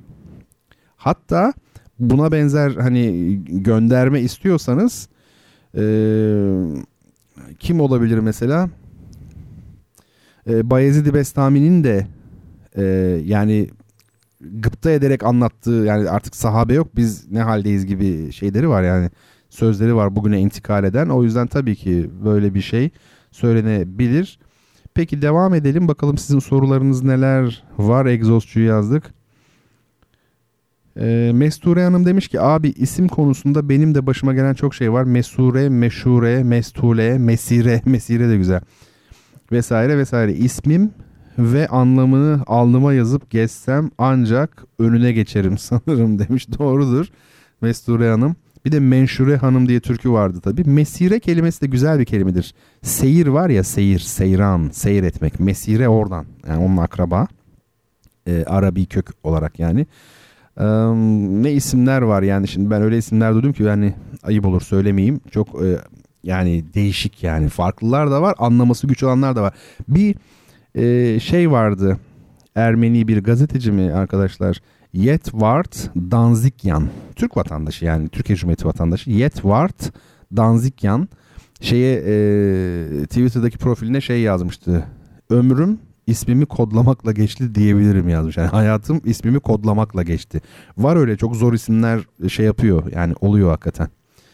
Şimdi soruları da aldık. Biraz daha programımıza devam edelim. Bereketli program oluyor. Oo, saati geçmişiz bayağı, on ikiyi. Peki bir kitap tanıtımı yapacağım. E, gönderebilmiş miyim e, Instagram'a? Sizden ricam bir bakar mısınız? E, son anda onu şey yaptım. E, gönderebildim. Alain Badiou. Fransızların söylediği gibi söyledim. Yani Alain Badiou yazıyor ya. Alain Badiou. Bu önemli bir düşünür. Onun e, bir kitabı Başka Bir Estetik. Ben ilgimi çekmiştim bunu okuduğumda, hakikaten istifade ettim çok. E, ya e, bu düşünürle ilgili şimdi ben çok uzun konuşmak istemiyorum. E, şöyle diyelim ama en azından kendi sözlerini okuyayım. Bakın kendisi şöyle diyor. Didaktizm, romantizm, klasisizm. Sanat ile felsefenin birbirine düğümlenmesine ilişkin olası şemalar bunlardır. Sözü geçen düğümün üçüncü unsuru da öznelerin, özellikle de gençlerin eğitimidir. Ancak bana göre sona ermekte olan yüzyılımızın ayırıcı özelliği bu üç şemaya doymuş olduğu halde yeni bir şema geliştirmemiş olmasıdır. Bunun bir sonucu olarak günümüzde düğümün unsurları arasında bir çözülme, sanat ile felsefe arasında umutsuz bir bağlantısızlık, bu ikisi arasında gidip gelen şeyin tam anlamıyla gerilemesi söz konusudur. Bu küçük kitabın etrafında döndüğü tez de işte bu gözlemden geliştirilmiştir. Böyle bir doyma ve kapanma hali karşısında yeni bir şema, felsefe ile sanat arasında dördüncü bir düğümleme biçimi önermeye çalışmak lazım. Arkasından, kitabın arkasından okuyorum ben bunu. Ardından da şöyle deniyor. Badiou'nun başka bir estetiği araştıran bu kılavuzu, estetiği felsefenin bir alt disiplini olarak değil, estetik ürünlerin dile getirdiklerini başlı başına bir felsefe olarak okumaya dönük bir girişim. Bir daha okuyayım bu cümleyi. Bu kılavuz diyor, estetiği felsefenin bir alt disiplini olarak değil, estetik ürünlerin dile getirdiklerini başlı başına bir felsefe olarak okumaya dönük bir girişim. Bunun için şiir, dans, tiyatro ve sinemayı kat eden ve tekrar şiire dönen yazar, sanatın, daha doğrusu başta Mallarmé, Pessoa ve Beckett olmak üzere sanatçıların kendi felsefelerinin peşine düşüyor. Başka bir estetik, artık estetik olmayan bir estetik. Duyumsallığın bugünkü yerinin karşısına yerleşmiş bir estetik. Belki ancak estetiğin içinden geçerek oluşturulabilecek bir estetik. Tabii biraz soyut şeyler bunlar, cümleler. Kitabı okumak e, lazım. Bir birikim gerektiriyor. Marksist bir düşünür aslında e, genel anlamda, ama e, onun ötesine uzandığı tabii çok çok e, noktalar var Alain Badiou'nun. Şimdi kitabın ben içindeki on tane yazı var, makale var, ne derseniz deyin. on bölüm yani. Başlıklarını okuyacağım şimdi size, ilginç. Sanat ve felsefe, bir şiir nedir ve felsefe şiir hakkında ne düşünür? Fransız filozof Polonyalı bir şaire yanıt veriyor. Felsefi bir görev, Pessoa'nın çağdaşı olmak.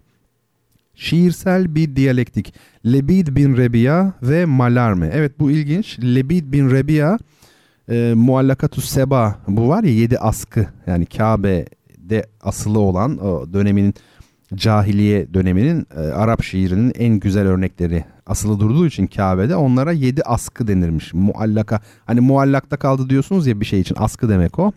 Alaka. Bu yapışma. Dolayısıyla o da oraya asıldığı, yapıştığı için Muallakatü Seba yedi, yani Seba, Seba Melikesi Belkıs vardır bir de. O, o senfonik bir eseri de vardı onun, Seba Melikesi Belkıs diye. Yani Kur'an'da anlatılan kıssa dışında bir şey söylüyorum yani. O bir ünlü bir bestecinin eseri de var. İzmir Devlet Senfoni'de onu biz konservatuar öğrencisiyken küçüklüğümüzde dinlemiştik. E, çok iyi hatırlıyorum. Güzel de bir eserdi. Burada işte bu e, Muallakatü Seba şairlerinden biri Lebid bin Rebia, onun şiiriyle Mallarmé'nin şiirini karşılaştırmalı olarak inceleyen bir mesela yazı. Düşüncenin metaforu olarak dans. Dans üzerine bir yazı. Tiyatro üzerine tezler. Sinemanın sahte hareketleri. Varlık, varoluş, düşünce. Düz yazı ve kavram. Ve bir de kır tanrısının felsefesi. Ne demek bu kır tanrısı? Pan, yani aslında kır tanrısı dediği o işte.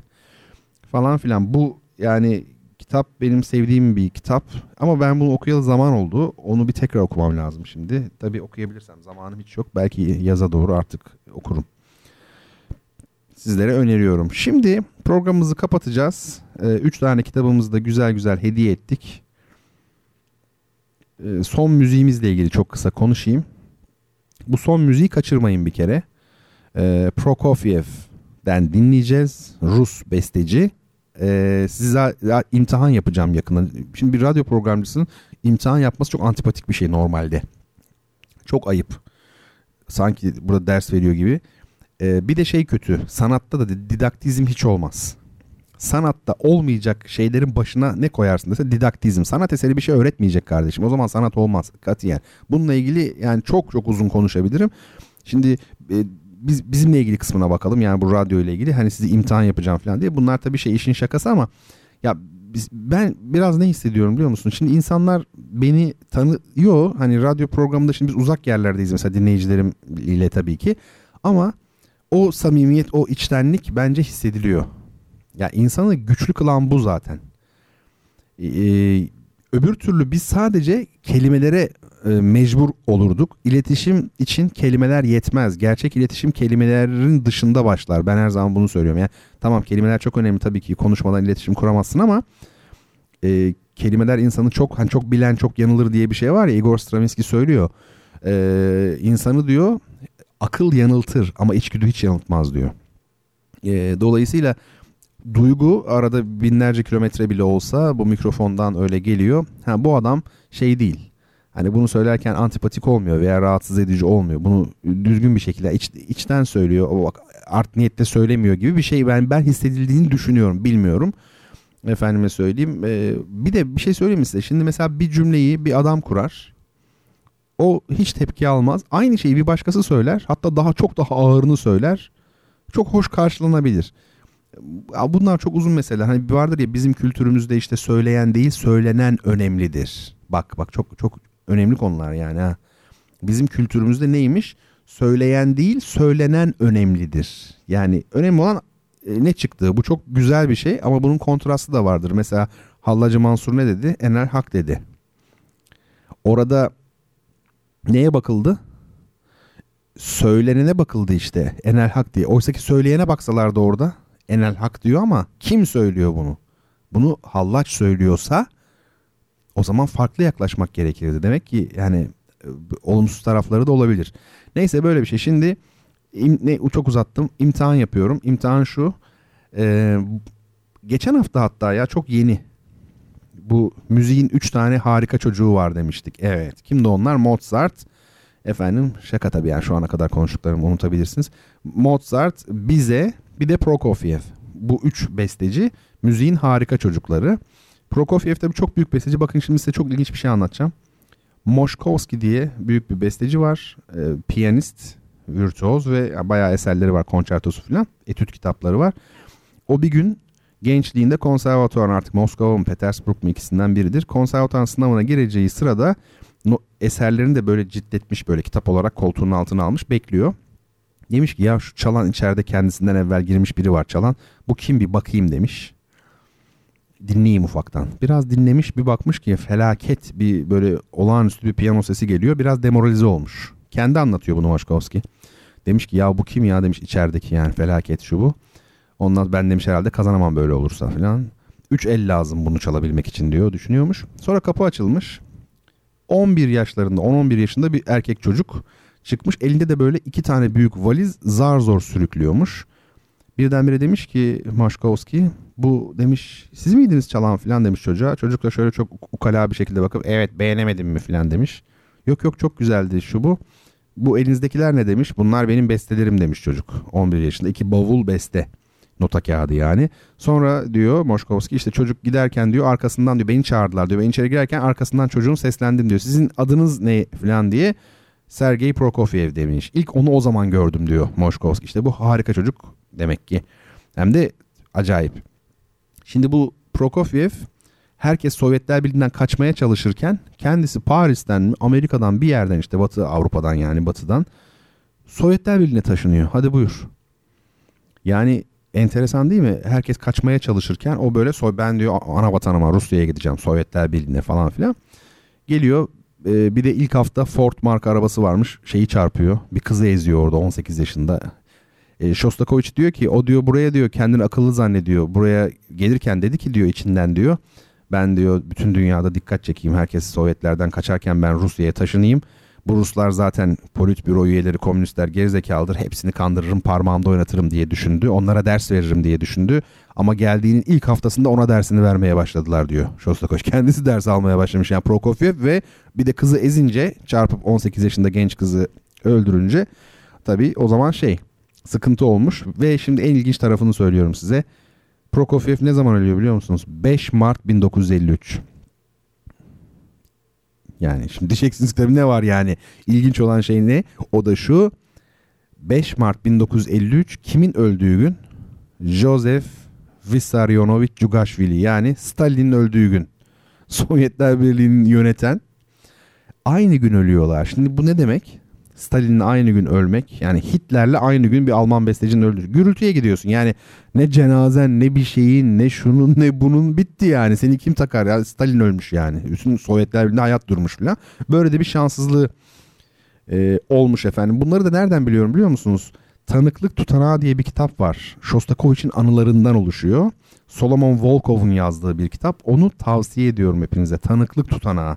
Tamam, içinde müzikle ilgili şeyler var ama E, bence okunabilir. Yani teknik olarak bir takım yerler olsa bile mutlaka e, çok yararlanabilirsiniz. Yani o kanaatteyim. Hocanın hocası kitaptır. Programı da oraya bağlamış oluyoruz yine. Hangisi önemlidir? Kitap mı, hoca mı? Sanki hoca gibi ya. Çünkü kitapları da hocalar yazar. Kitabı çok abartmamak lazım. Kitap çünkü yani gökten inmiyor kitap, e, değil mi? Eğer kutsal kitap değilse sen yazıyorsun yani. Şimdi bir şuraya bir bakalım. Soru soran var mı? Evet, kimse soru sormamış. Zaten çok geç olmuştu. Ne yalan söyleyeyim. Çok üzüldüğümü söyleyemem. Sevgili dinleyicilerim, şimdi Prokofiev'in bu gecenin sohbetini tamamlıyoruz. Prokofiev'in e, Romeo ve Juliet diye bir balesi var. O baleden Şövalyelerin Dansı diye çok ünlü. Mutlaka tanıyacaksınız yani. Daha biraz yakın olanlar en azından klasik müziğe E, bilecektir. Harika bir e, böyle ne derler, ekspresif, anlatımsal yönü kuvvetli bir e, müzik dinleyeceğiz. E, sonra ben evime gideceğim. Sizler de işte hala kapatmadıysanız radyoyu kapatacaksınız ve e, Allah nasip ederse de ömür verirse bizler burada olacağız yani haftaya. on dört Şubat oluyor, bir de Sevgililer Günü oluyor. Valla Sevgililer Günü bana vız gelir tırz gider ama ben e, programımızın birinci yılı oluyor. on beş Şubat'ta çünkü başlamıştı iki bin on yedi. Şaka maka bir yıl geride kalmış olacak ee, inşallah. Ee, belki o, o çerçevede özel bir şey yaparız. Bir retrospektif şeklinde bir program yaparız. Yani geçmişte ne yaptık bir ona bakarız. Ee, veya önümüzdeki e, yıl yapabileceksek eğer e, ne, ne yapalım? Yeni fikirler olabilir mi falan. Bunlar bence güzel şeyler. Böyle işte, beni dinlediğiniz için hepinize teşekkür ediyorum. E, hürmet ve muhabbetle kucaklıyorum. E, selamlarımı sunuyorum ve e, buradan ayrılıyorum efendim. Bertan Rona ile Duyuşlardan hepinize iyi geceler.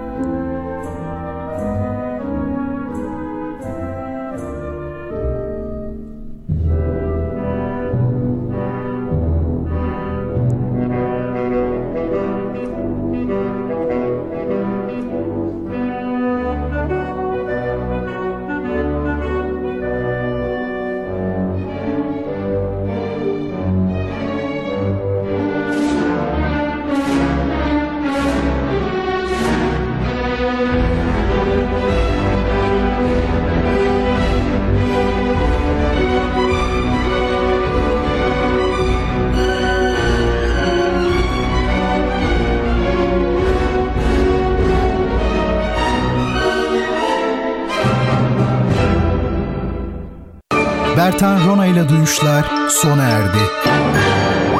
Bu program hakkındaki düşüncelerinizi dinleyen et radyogercek nokta com adresine mail atarak bize ulaştırabilirsiniz. Dinlemiş olduğunuz programda ürün yerleştirme yapılmıştır.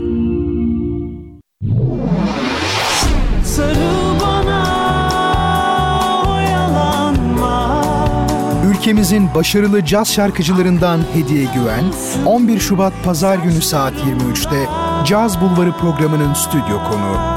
Bu keyifli programı kaçırmayın.